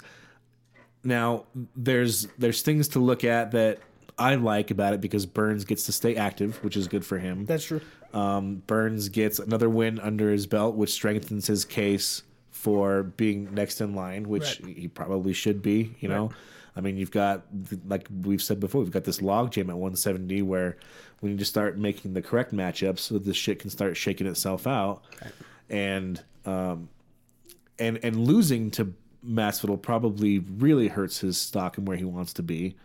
So it is it is kind of a lose lose. Like, like again, I'm glad he's staying active. I'm glad. I think it's a very winnable fight for him. Yeah. I personally, uh, the way I think this is going to shake out is I think he's going to look really good. Yeah. Against Masvidal, Yeah. I, I think he's actually going to finish Masvidal. The only other person that finished him was Usman. Yeah. And I think it's going to be by submission. I think we're going to see Burns come out and do it to Magny and be like, yo, guess what? I'm a world class grappler and I'm not going to backpack you for three rounds like Maia did. I'm going to I'm gonna put it on you. Like I'm gonna get the finish here. Yeah, no, you make you make a really good point, and you know I haven't really I didn't really think much about it until now, and I think that I definitely see that it is a lose lose um, from that standpoint as far as if you if you win, you don't really win much. You keep your placement, Right. And you know whatever name value Jorge, Jorge's lost to like three, two or three dudes in a row now, and so whatever name value he still has from getting a win over him, I don't know. Um, right. and if you lose, then Right. then that's really bad. You And know, then he's taking your spot. Uh, Is yeah. basically what he's yeah, doing. Yeah. and you've like you know passed off all of your momentum, including the loss to Khamzat, which rose his stock. So his stock's been going up the Yeah, whole time. yeah. You pass that off to Masvidal now. You know the momentum. Um, it, it, you know not only from a actual, not from only from like a. Uh, ranking standpoint, but from a spectator perception standpoint as well. Um, I also I don't know. I, I, I do. I feel the same way you do that I, I think it's definitely winnable, and I favor him heavily in the Masvidal fight. Was really shocked to see it happen. You know, since since that I've heard Masvidal do some interviews, and it's good to hear that he's like got this like you know fire underneath him, and that he says he's serious and no serious Masvidal. I'm a big fan of. I've been a fan of Yeah, me too. Masvidal since the Bodog years. You know. yeah. Um, so, um, and you know, through when he fought in Bellator and got fucking submitted and all the rest of that, you know, I've been a fan of a long time of Yeah. that guy. Yeah. Um, but, um, but yeah, um, w- would I be happy to see him get a win here? Yes, I would, as long as it was like a deserving win. If he gets a BS decision, I'll be honest with you. If it goes to decision, I'm gonna. If it's BS, it probably I would just be like Burns, like that was your fault, dude. Like you, should, you shouldn't have let it go to decision. when you probably know? shouldn't have taken that fight, Yeah, but. but no, but in all honesty, I really think that like I wouldn't be surprised if uh, Burns uh, puts his lights out. I I, really. I wouldn't. agree. I So- agree. And and a lot of people sleep on Burns striking. That dude that dude hits, man. Like he he certainly could. And the fact that he doesn't have to worry about you know Masvidal being a threat on the ground, I think plays into his favor because that's something he's going to be able to put on Masvidal. Like, look, like, we can. You're going to be in big trouble when we're on the ground here. Yeah. Yeah. No, exactly. Exactly. All right. Um, moving on. So, other question of the week is uh let's see. Did you watch WrestleMania? And if not, what was the last wrestling event you did watch? Um I, I will start this. No, I did not watch WrestleMania. Um not from any kind of standpoint. I, I there's been years where I wouldn't watch any professional wrestling, and then I would watch WrestleMania just because you never knew what was going to happen if they Right. brought back somebody from the olden days, And they or if usually do. or if they got some celebrity and brought him out there and tombstoned him or powerbomb or whatever. You know, yep, I mean, you never know. It's, it's you know sports entertainment, but um, um, yeah, I did not watch this year, and um, the last uh sports entertainment that I watched um, would have been, um, you know, probably like seven, eight months ago. I went and watched a couple of those old ECW cards from yeah. the Oh, late yeah. '90s, 2000 era, where those dudes were. That was a, that was a crazy time, Monday especially Night Nitro. especially to be a uh, to be a uh, wrestling fan. Yeah, so um, yeah, Yeah, I, I've I've got nothing bad to say about WrestleMania and professional wrestling at, at all. It, it it definitely has its place. It's it can be super entertaining, um, but no, I don't watch it. I mean, I, would lump it in with kind of the same thing as, as Power Slap. You know, it's it, it's a thing. It just it just may not be for me. Now there was a time again that I, that I did, but I, I always knew what it was all about, and, and it was the only game in town, so I watched it, and it was entertaining, and I liked the characters, you know, um, from when I was a really young kid, and it Right, was right. Macho Man Randy Savage and Jake the Snake Jeez, and Hulk Hogan, dude. no, and the Million Dollar Man. I'm telling you, like. Uh, it was it was great, all those guys, and I even I even had like action figures from, from Yeah. those guys too. It was no, great. yeah, no, I had action figures, but see, I was part of like the Attitude Era, so like I was like watching like. You know Goldberg and Sting. I liked and Goldberg Stone and Sting. Cold, and Stone Cold Steve Vader, Austin. and Yes. all those guys. That was you know even Shawn Michaels and stuff. I was I remember it. Bret the Hitman Hart. Yeah, I remember it from I remember it from back then, and I remember like being really young and going over to my friend's house, and they had like Super Nintendo, and they would have like one of those games, and we'd play it because it was just like they were fun of- games. Yeah, No, um, yeah, but but yeah, no, But but that's the thing. For me, MMA is what took the place of that because I could see even its its beginning inception, it was more of a pure form of the combat sport that I may not have even known I was looking for until I saw it. Right. Right. right, And and you didn't have to be a- a big shit talker to go in there and, and wreck shop. And, Yeah. And that's what I liked about it. I was like, these are these are dudes that are actually putting it on the line. There is no script. Anything could happen. And it yeah. was super exciting. No, Yeah. I totally agree with you too, and yeah, I mean, uh, you know, not as much of a fan as I was anymore, and I know there's a lot of people that still are really into it, and I know there's other promotions now too. I know Right. there's like you know, AEW and a lot of that other stuff. It's just like, I don't know. Sometimes stuff kind of gets past you and you just aren't as interested in it as you as you once more. But I do appreciate the pageantry. I do appreciate the show if it's done right. Right. And like I said, even, you know, I'll still go back and watch some of those like old cards, not just from a nostalgia perspective too. I'm just telling you like it was a different time. They were about pushing the envelope. You know, uh, all the promotions they were in really competitive with each other because it was like the number one TV shows on. Oh, yeah. At that time. Oh, yeah. And so it was just it was just different. It was a different time, different product, different stuff. So, um, yeah, just I guess that's all I got to say about that. yeah, yeah. What was the what was the last what was the last wrestling card you watched? long time ago. Yeah, So I'll bet. Hulk Hogan was still champion when you were. Well, because he because he had a resurgence, he even came back for a little bit. So I'm not sure that really dates it correctly, but it was definitely uh, uh, Andre was still wrestling. The Rock. No, it wasn't quite that. The, the Rock and Stone Cold were definitely. Oh, okay. were- Was were part, was definitely going part on. of so it. was the yeah. Attitude Era. yeah, yeah. Nice. All right, cool. So that's it for Ask the Cast. All right, we're gonna move on to spotlight fights. Spotlight fights. Yeah, let's do it. Big fights coming up soon. What do you want to Um, spotlight? So the the Sergio Pettis Pitbull, Patrici no Patricio Mm. Yes. Pitbull. Um, so this is a guy. This is a guy. This is here's a guy. fights for Bellator. Yeah, champion, featherweight champion. Is the current featherweight champion. Is a two time featherweight champion. Yeah, was the featherweight and bantamweight champion at the same Featherweight time, and lightweight champion. At and the same lightweight time. champion. Featherweight and lightweight champion at the same time. So- Relinquished the lightweight belt. relinquished the lightweight belt, got the featherweight belt back that he lost to AJ McKee by beating AJ McKee by mm-hmm. decision. Mm-hmm. So so there's that. But now he's made the change to go down to bantamweight. And go to for that fight title. Sergio Pettis, who's Right. the champion at, at bantamweight. So Really interesting. um, I I do I do think it's going to be really interesting. Um, it'll be interesting to see how that weight cut goes for him. Right. Um, historically speaking, when these older fighters try to make that Which he is. that weight cut, Yeah. it doesn't always work out great for them. yeah. Um, just saying, little caveat there.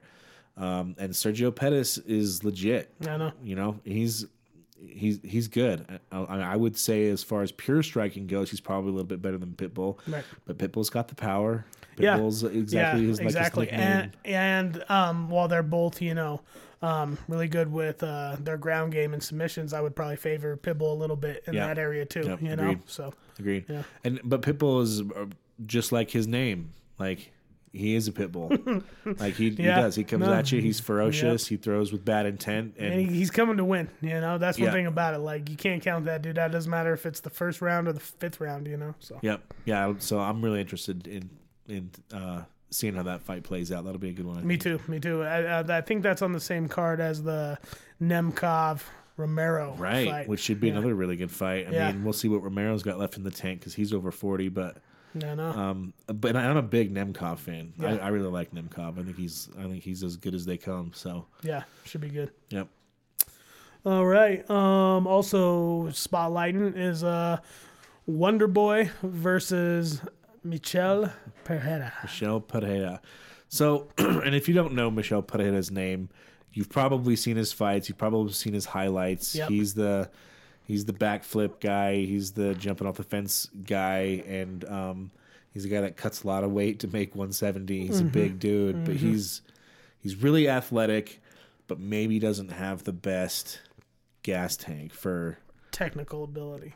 I- I mean, he yeah. I mean, he is technical, but the thing about it is that dude is fundamentally sound i Yeah. guess would be Yeah. a good way to put that you're right you're right so so it is an interesting matchup because striker versus striker um, they both can be flashy at times so we'll see how it goes um, I'd, I'd like to think it's like a push to try to get prayer up close to title contention but but he, he's up there too you know Yeah. like he's he's gotten up there in age so this could be just one of those uh, f- you know fights for the fans like we just put this together because we think it'll be a banger for the fans Yeah, and it should be a banger. I mean, depending on what ends up happening.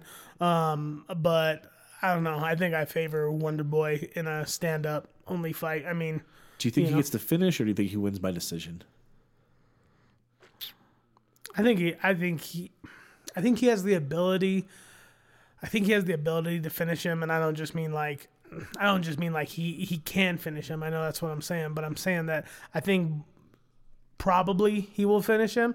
I'm really interested to see what Michel's game is coming in. If he's going to try to stand with him or if he's going to come in and like, you know, try to like wrestle him and you know, do that cuz I mean, that could throw a big kink in it. So, i do think he's going to stand with them i think it's more of a do i try to go point for point Mm. with wonder boy or or do i try to take him out Mm. you know do i try to be be aggressive and, and put him away right. you know Right. um, because I don't think it's I, I don't think you can go point for point with Wonder Boy. I don't think you can go, you know, I'll throw a shot, you throw a shot, we'll feel each other out. I'll throw a shot, you throw a shot. I'm I don't you know I don't think that's going to be the best idea for Bray. I think he should try to go out there and get Wonder Boy out there quickly. Yeah.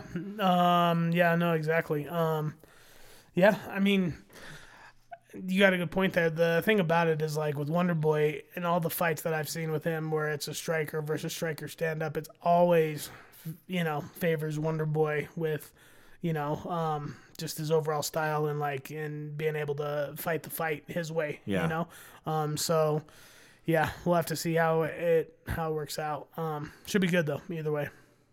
I think it'll be good. Yeah, as long as it's not one of those glorified sparring matches, I think it'll be good. Yeah, exactly. Or Michel doesn't come out and, sh- and act like a, you know, f- fucking Olympic team wrestler and Well, he's just taking him down and just holding him down and Yeah, doing some sloppy ground and pound. That'll be that that would be interesting. I mean, the see. dude is a the dude is a entertaining fighter, always has been. Uh-huh. But at the same time, like this is like the highest that he's got in his like Right. ranking stature or whatever you want to fucking. Right. So Tough if he's going to be in that position where he values a win over nothing else, then he might. That could totally be his game plan. Yeah. Well, we'll have to see. Yeah.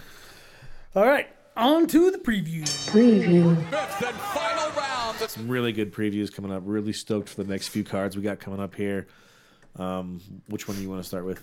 Um, let's start with PFL two. So right. PFL two is going to be um, this Friday.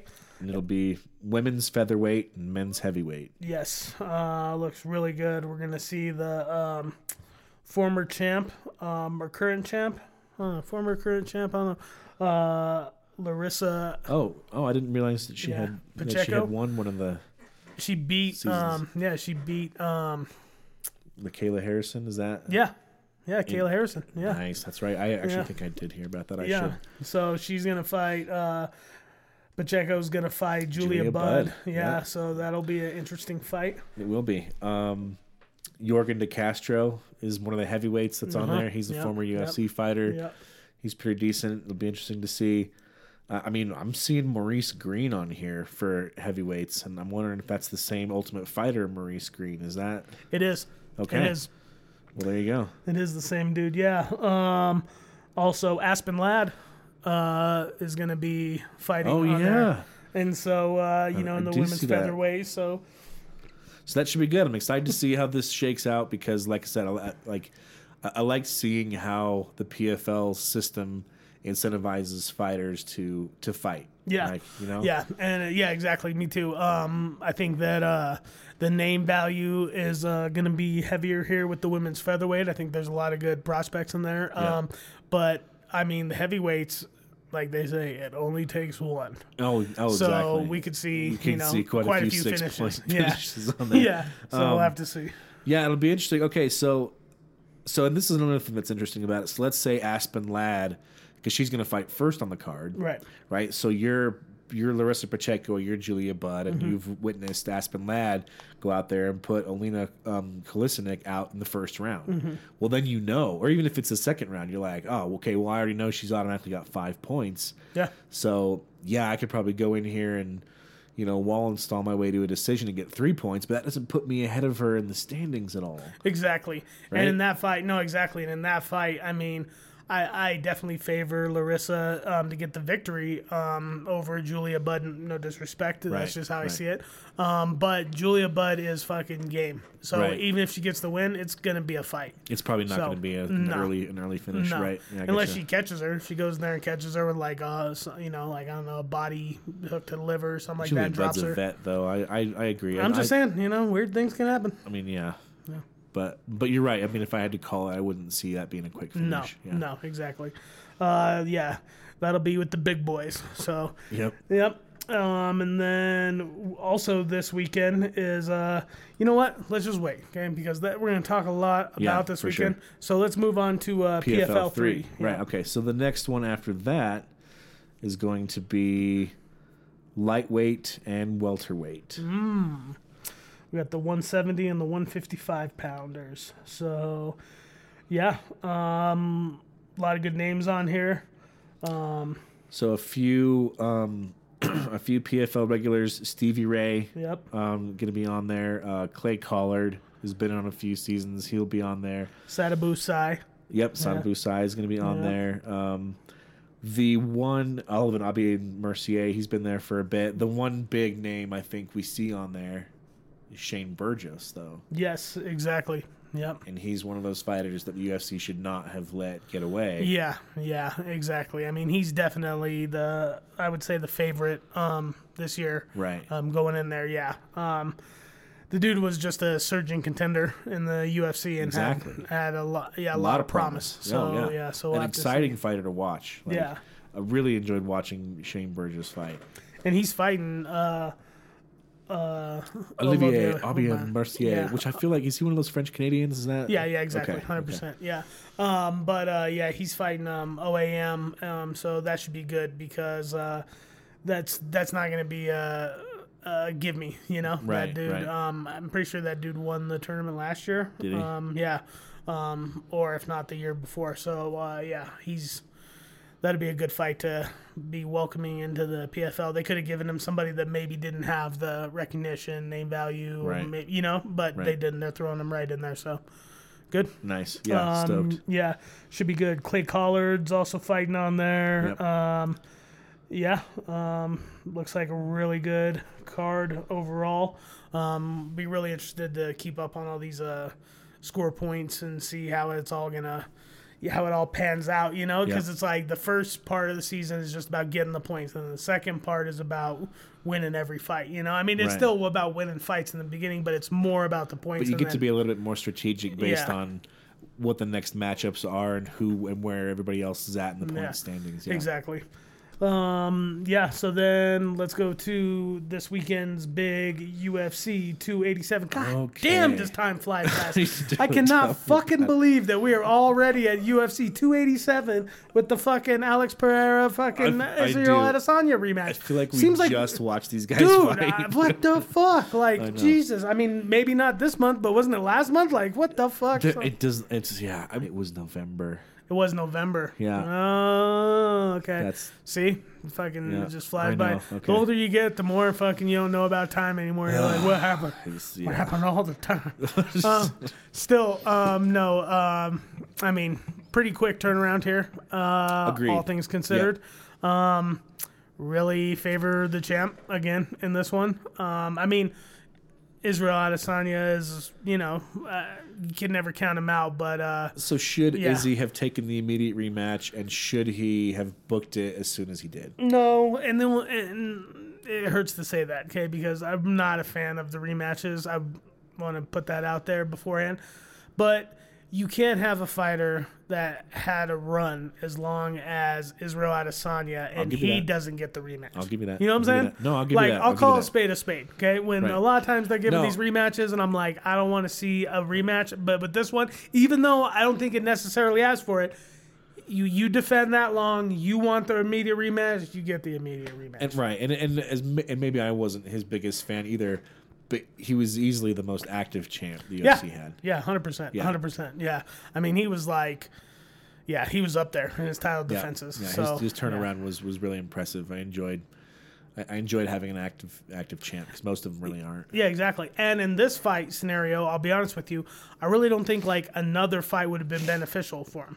We talked before about Usman um, getting knocked out and coming back, and we I was a big fan of that. I thought he should have had another fight before going right back in there. Um, but at the same time, with this. Um, I mean, nothing's gonna change. You fought the guy a bunch of times. So many times. You know, exactly. The fight before the last fight was really close, and I guess on a lot of judges' scoreboard or a lot of judges' scorecards, um, he was winning the fight if he could have got out of the round. You know, right. I didn't have it that way. No, me neither. But at the same time, hey, you know, I wasn't judging the fight, Right. so you know, it's it's one of those things where it's like this is definitely.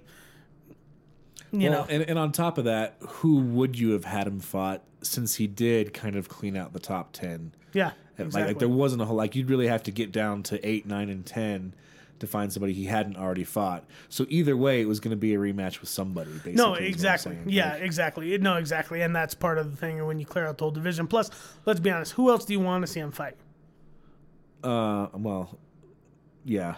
I mean, Do you know what I'm saying? He beat everybody. Uh, he you're- beat you're almost right. everybody else. Maybe Whittaker again. I would be interested to see another mean, Whittaker match. But then, but then at the same time, you kill Whit- Whittaker's, you know, momentum. If so, you know what I'm saying? Right, right. Because Whittaker's ready for another title shot. So it's like, I, I don't see, but I'm one of those guys that doesn't mind in in a situation like this having him fight the number ten guy because any given night somebody No, somebody exactly. could win. Like so, yeah, maybe this guy's not on a huge win streak or he doesn't have the experience or whatever, but.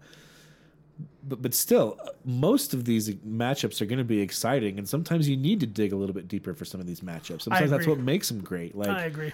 you know, you go back and you look at some of these. You look at the Michael Bisping and Rockhold fight, like not a necessarily deserving contender, but got a it was a great fight, got a great knockout, became the champ. Another one I, I'll, is the T.J. Dillashaw Renan Barão, Yeah, like yeah. searching deep for contenders because Yeah. Renan Barão's cleaning him out. Yeah. T.J. Dillashaw goes on there, puts on the performance of his life, and Yeah, no, I I definitely agree with you, and and yeah, and I I would have watched it no matter what. Right. I'm just saying that like, given that they had this history, given how close the last fight was, and all those things, it's like, you know, to me, to me, it really Right. makes sense that we're gonna have this rematch and and have it happen just to kind of get some like, you know, solidification at the top of the division to be like, not only does dude just come in from kickboxing, uh, former kickboxing champion, had a couple of fights, got the title and won. You know, like Yeah. he's the actual champion. You know what I'm saying? He Yep. beat the former champion that was, you know, that had a long time win streak uh, decisively. You know, he beat him twice. So Yep. It's just one of those things where it's like, yeah, it makes sense. And for Izzy, he- you know, he's probably not going to be any more need any more motivation than after you know this loss into MMA to be like, you know, to get the best form of Izzy that we can. Him going and fighting somebody else and then coming back to fight Alex, maybe, maybe not. So Right. I mean, yeah, Well, and so the other the other point to make is I honestly am not sure how long Alex is hanging out at 185 for. right. Like I feel like and, and I'll call it right now and I'll and I'll totally eat the crow if I'm wrong about this, but I honestly feel like this is Alex Pereira's last fight at 185. Really? I, I honestly feel like he's moving to 205 or maybe even heavyweight, but I don't think he's. I, I think these weight cuts are tough. He's huge at 185, and yeah, I I I, I see really great matchups for him at 205, and so we'll see. We'll see where it goes, but I just have this feeling that he's gonna like, yeah, I got two wins over Izzy. You know, I'm good. I'm good with that. I don't need to run the risk of tarnishing my middleweight record. So let's go. Let's go up and see how good these kickboxers are at 205. I was know? gonna say do the old McGregor, but I mean he's gonna get a defense. So it's Yeah, not, true. yeah. true. the one thing McGregor does not have. Yeah. Um yeah, no, I definitely get the feeling that he's on his way to 205. Um I mean, to be fair though, he's you know, starting or not starting, but he's advocating for fights um, with 185 with 170 pounders that are moving their way up to 185, you know. Um Khamzat um and um you know, I don't I don't know, I, I think that would be I, I would be really interested to see that matchup stylistically, how that played out. Um, but at the same time, I do get I get that feeling too that he's not going to be around for a long time. I don't know if this is the fight, but we'll we'll have to see. I mean, you, you could uh, you could be onto something there. Yeah. So, um, Jorge Masvidal, Gil Burns. I think we've already discussed this a Definitely lot. covered that fight. Um, yeah. Um, both thinking Burns is going to get the win here, but Yeah. you never know. you never know. Um, then we got Font versus Yanez. Um, Rob Font versus Adrian Yanez. What do you? Uh, That'll be a what do you good think? fight. Those bantamweights always put on a great show. Um, Rob Font really has only lost to the top contenders in his division, so it's it's going to be a really good test for Yanez to see Yeah. where you stack up. Because if you beat Rob Font, then you, you should probably be top five. Yeah. But if you can't, then you might need to work your way up and, and pack up some more skills. So, you know, kind of a big kind of a big risk for Rob Font, but maybe it's one of those fights that gets him back on track after losing to some of those top guys. So Yeah, yeah, it could. I think I favor Yanez in this fight, though. I'll be Really? honest with you. Yeah. yeah, I'll I'll go with I'll go with Font. I think Font's going to take Yeah. it. I think he deserves his rank. No, no. Yeah, I think he deserves it too.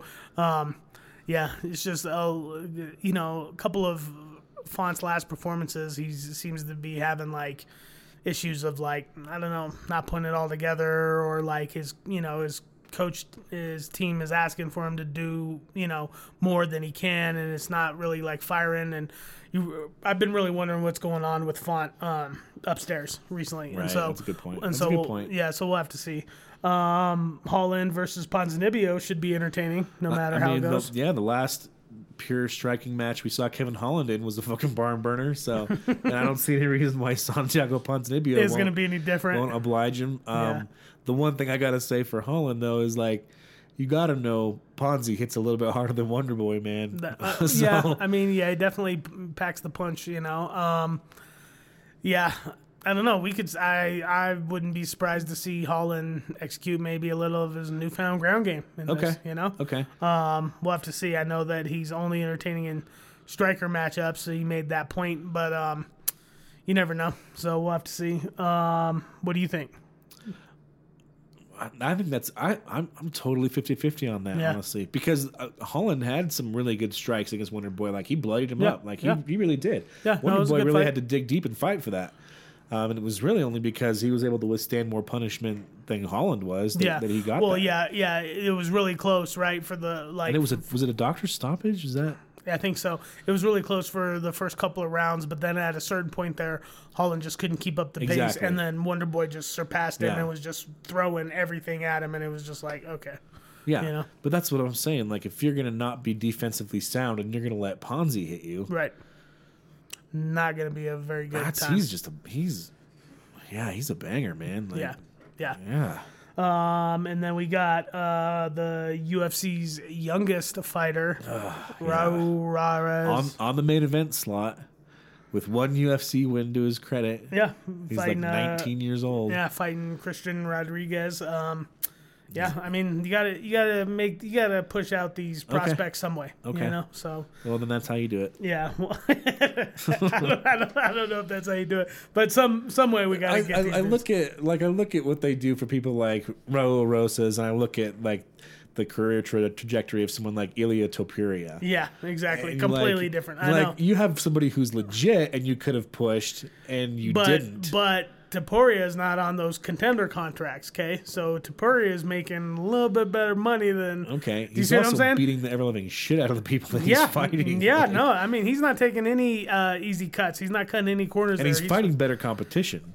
I, I know, and if he was fighting Raez, I would totally favor Topuria. I mean, 100. percent But uh, you know, uh, yeah, it is what it is. Um, main eventing the prelims is going to be Chris Curtis versus Kevin Gastelum. Interesting fight. That'll be yeah, that'll be interesting, right? I feel like this is a, I think like this card is like a striker's delight, right? Like Yeah, it's, it's definitely got that flavor to it. Gastelum and Curtis are both gonna bang, and we'll like yeah, they're gonna hit each other in the face. We'll see who falls first. That's basically how that fight's gonna go. I know, I know. Uh, the Karate Hottie fighting on the card um, versus Pinheiro. Luana Pinheiro. Not I, I don't really know her that much, um, but I'll always be a big fan of the Karate Hottie for sure. Um, your boy Gerald Meerschaert. Gerald GM3, my boy. He, you know what? He after the comes out fight, he's he's put together some decent wins, man. Yeah, but he's fighting Joe Pyfer, and I uh, I favor Joe Pyfer in that. Okay. All right. yeah. Um, okay. Yeah. I, I think Gerald Meerschaert's getting the win. I, I think we're seeing a new Gerald Meerschaert. Do you? Yep. Okay. Um, good uh, good odds on that. You may want to put some money on And I and I might and I might I haven't actually checked him yet, but I definitely might. Yeah. Um, Karl Williams versus Chase Sherman should be good.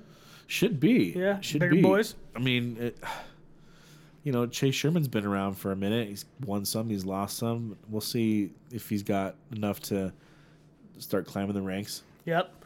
Uh, Cynthia Calvillo versus Lupe. I feel like Godinez has got to take that, right? Like, Yeah, I mean she's definitely the favorite. Um, you know, Cynthia. well, she's been looking good lately too. Exactly, exactly. And Calvillo is, you know, somebody that we all know about, but uh, you know, um, yeah, she definitely doesn't have the momentum that Loopy has right now. So yeah, I would definitely favor her as well. Yeah. Um, and then what about the rest of this card? Anything else stick out to you? Uh, nothing really sticks out to me. I'm sure you know those early prelims. I like trying to watch those. You usually get a couple of good fights on those, um, but not really anybody I'm super excited to see. No.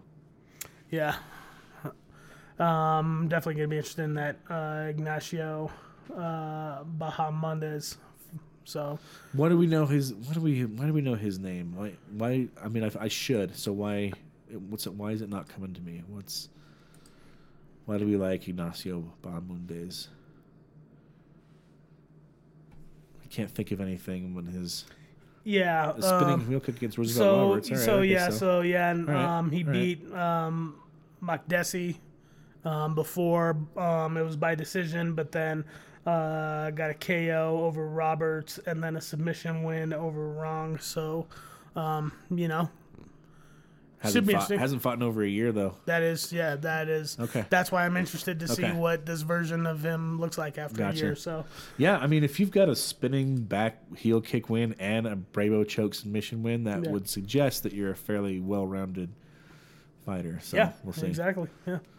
All right, uh, great card. Can't wait for it. Um, and then next weekend we have uh, the card that you're super nervous about. So stressed about this Uh, card, dude. UFC Fight Night. What is it?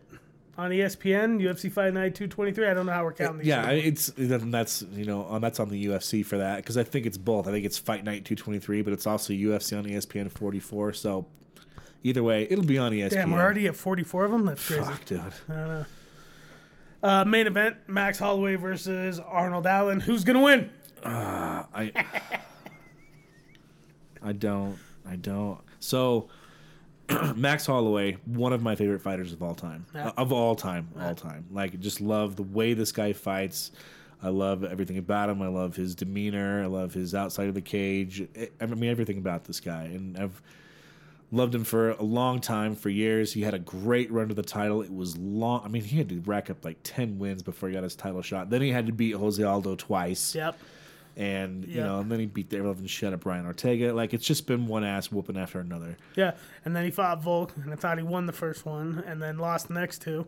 I thought he won the first two. No, the first two. I yeah. yeah. yeah, I thought he. I mean, I could, I could even see the argument for giving Volk the first fight on points, but there's no way I could have ever given Volk the second fight. He was dropped multiple times.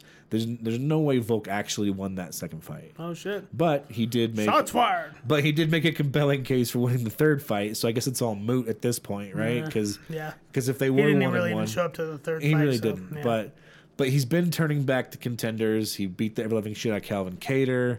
Um, you know that he went to war with Yair Rodriguez. So he's not a guy to shy away from a fight. He's not a guy to not worry about fighting these up and coming contenders. However, I've been on the Arnold Allen hype train for a while now. I Yes. knew he was going to be the next thing. He's and your I, favorite. And, and I, I hate that. I hate that his path to title has to go through Holloway. I absolutely hate it. Um, so you think Allen's gonna win? I think he has. It's it's like 51-49 Oh, okay. in favor of close. Allen. Yeah. You know what I'm saying? Like, yeah, yeah, no, it is, it is, and it's really hard for me.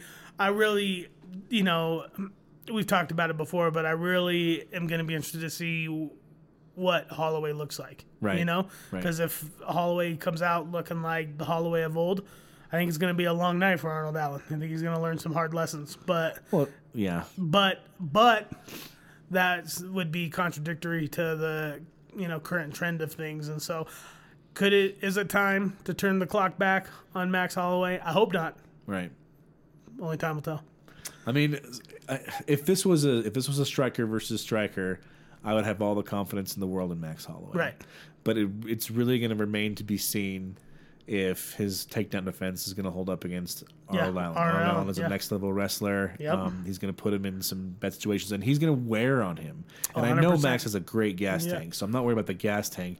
But with a lot of these high level wrestlers like that, they find ways to get you down based on how you defend their first takedown. So maybe he's not getting them at first, but he's going to be getting them later. Yep. Now, if the takedown defense holds up and Max Holloway gets to throw hands, he's gonna he's gonna get Arnold bloody. Yeah. like he's No, gonna yeah, make him bloody. gonna- no, and yeah. he could drown him. no he could he could and look like a video game character out there Yep. throwing all sorts of crazy combos Yep. at him um yeah so really interested to see the fight um and then the co-main event of that is uh, edson barboza versus billy quarantillo I really like Billy. I mean, a huge fan of Edson Barboza, of Yeah, course. yeah. Guy has the guy's the highlight machine. Yeah.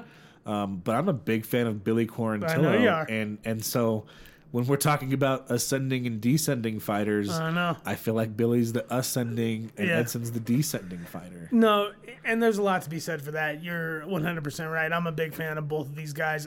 What I like about this matchup is Quarantillo, Quarantillo uh, is really getting his chance at that bigger shot. Agreed. He's had a lot of fights. He's fought a lot of people on prelims or under prelims cards, and it's been one of those dudes where you're like, oh, Billy's fighting on the card. I didn't even realize. So now, you know, he's kind of made that like uh, quiet march up, and now he's going to get a chance at Edson Barboza. And if, you know, he can get the win there, then that puts him into that whole next category. So, Yeah, he he he does, and and the smart money says he probably does get the win, but but Edson, he can he can put you out so many different ways. Like if you if if you let him land on you, Edson can still put you away. You know, Yeah. he's got vicious Yeah. kicks, he's got vicious knees, he's got you know a lot of power in his punches. So Billy's got to be on his game, but but if he fights one of those perfect fights bell to bell, I don't see any reason why he doesn't take home the decision. Yeah, no, exactly. Um, also on that card, Dustin Jacoby fighting Azamat Murzakanov. I'm not sure who that is. But that's a Dustin that's, Jacoby gonna fuck him up. yeah, yeah, yeah. I'm feeling like Dustin Jacoby takes that. Um, 13 versus number 15 in the light heavyweight division. Yeah, Dustin Jacoby's legit, legit light, light heavyweight. That'll be good. Yep, exactly. Um, I did want to ask you about that Tanner Boser fight because was he not a heavyweight at some point? Am I thinking of somebody else? Was Tanner Boser not a heavyweight? Because this is This is E1 light heavyweight fight. right. So this is a fight at light Yeah. heavyweight, but w- Tanner Boser wasn't ever a, a heavyweight. Um, no, I believe he was. Um,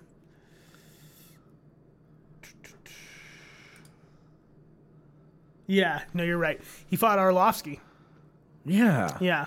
So, uh, yeah, I fought Arlovsky. He fought he's been fighting at heavyweight. Yeah. Okay. Okay. Ilir uh, Latifi. No. Ilir Yeah. Latifi? Yeah. Um, fought Latifi, and Latifi won by decision. Um, and then after that is when he went down to light heavyweight, fought uh, St. Preux, got a victory, and then fought Vieira, and when and Vieira won the decision. So, yep, now he fights uh, Cutelaba, who was a middleweight fighter. Iwan Cutelaba. I mean, no, no, I don't think so. I think he's been, I think he's been a light heavyweight. Okay. Um, but but doesn't have a whole lot of recent wins. Honestly, Ewan's been kind of on a skid. Yeah. Lost Ryan Spann, Johnny Walker, Kennedy, and Jekwu. Uh, so, yeah, I mean, I definitely think this is like Tanner's opportunity to jumpstart his career, right? Yeah, could be. Because he wasn't doing great at heavyweight, so now if he cuts the weight right and shows up in shape, um, maybe he gets a win over Iwan Cutelaba, and then maybe he starts to make a run at light heavyweight. Who knows? Yeah, no, no, that's very true. Uh, these are also the kind of fights though with Cutelaba that like he may show up and like Very surge true. over this dude, Very you know, true. and reestablish his name. Like not necessarily, you know, at any sort of like high ranking, but within the division of Yeah. why we know who he is exactly, and all that. exactly. And then I was surprised to see Pedro Munhoz on this uh, fighting Chris Gutierrez. So what do we think? No, right? So is this going to be one of those? Does Chris Gutierrez get another um, old man scalp on his resume, right? Because this was the guy that just put away. It was either Frankie Edgar or Cub Swanson. It was one of the two. Was it? I can't remember which one. Yeah. Um, he put away Frankie Edgar, Okay. so that's true. And Pedro Munhoz not the tenure of you know somebody like Frankie Edgar, but still an older fighter. Um, really interesting to see. Um, I'm pretty sure that Pedro Munhoz, this is uh, his fight coming off of. Has he been out since the O'Malley fight? Um, I think so. Yeah. Yep. So this is that's what I was thinking. This Yep. is his first fight back since the O'Malley loss. And that wasn't even a fight. That No. was that was an eye poke. Yeah. Um, and so we're I don't know. I mean, it really depends on what we're gonna get to see. Um, yeah, I mean Gutierrez for getting the knockout over Frankie Edgar, he's getting no freebies. So it's Well, he's he's on the seven fight winning streak. Gutierrez is one of those guys I think we look at and we're like, this guy could be the next man up at this weight class. This Could is- be. He's not a name that you know. He's not an O'Malley or one of these other names that you know. But I think you probably should. yeah, Yeah. exactly. Um, yeah, I agree. Speaking of old fighters, Clay Guida is also on this oh my card. god, man! The Energizer motherfucking bunny, dude. I know, Like, it just doesn't he stop. will not quit, dude. That dude's been fighting since Sean Sherk was fighting. Yeah. You know what I'm saying? Like, Yeah. that dude's been fighting for a fucking minute. He's fighting Rafa Garcia. Um, I was going to say I favor Rafa Garcia, but I favored the guy that F- Clay Guida fought before. And he I won. know. So I, know. I can't count him out, man. I know. And when's? When's gonna be his time? Like, Can you imagine that? What if he made a fucking title surge? You'd be like, dude, that would be fucking crazy. That dude be selling like Extenze all over the TV and I honestly fucking feel like whatever else, dude. he's he's got to be coming up there on most octagon time ever, right? know. Like, I know. Yeah, exactly. And damn, this fucking prelims card is fucking pretty stacked. Uh, fucking didn't even realize our boy Brandon Royval fighting Matheus uh, Nicolau, who's I know, I other- know, like, that I is know. gonna be a fucking I know war, that's gonna be fucking sick. Uh, Zach Cummins fighting Ed Herman. That'll be a great fight. Ed- Ed- yeah, Ed Herman's still fighting. I know, I know, I Ultimate know. Fighter one, two, Two, I think. Yeah, exactly. Jesus, dude. Um, you know, uh, Jillian Robertson fighting, Lando Vannata fighting on here. Um, Lando. damn, dude, there's a whole bunch of fights Yeah. on here. I had no I idea. know, and it's so- hate, and it's free on ESPN. It'll be a good card. Yeah, exactly. It's free on Kodi too. So Hey, great. Kodi. Hey, tell him about Kodi, man. telling you, Kodi. okay. All right, With a K. so- and an I. Okay. All right. So, um, yeah, that's uh, that's where we're at with this, right? Yeah, So, yeah, we'll be back to um, after a couple weeks to preview some more shit and do an overview on these ones that we just saw. But um, hopefully, it won't be such a long break in between. no, no. I mean, we're getting back to it. You know, fucking uh, Scrapcast episode ten. Fucking doing it, Mr. Will. Fucking a. Always. All right, We out. see you guys later. This has been Scrapcast. Fuck around and find out.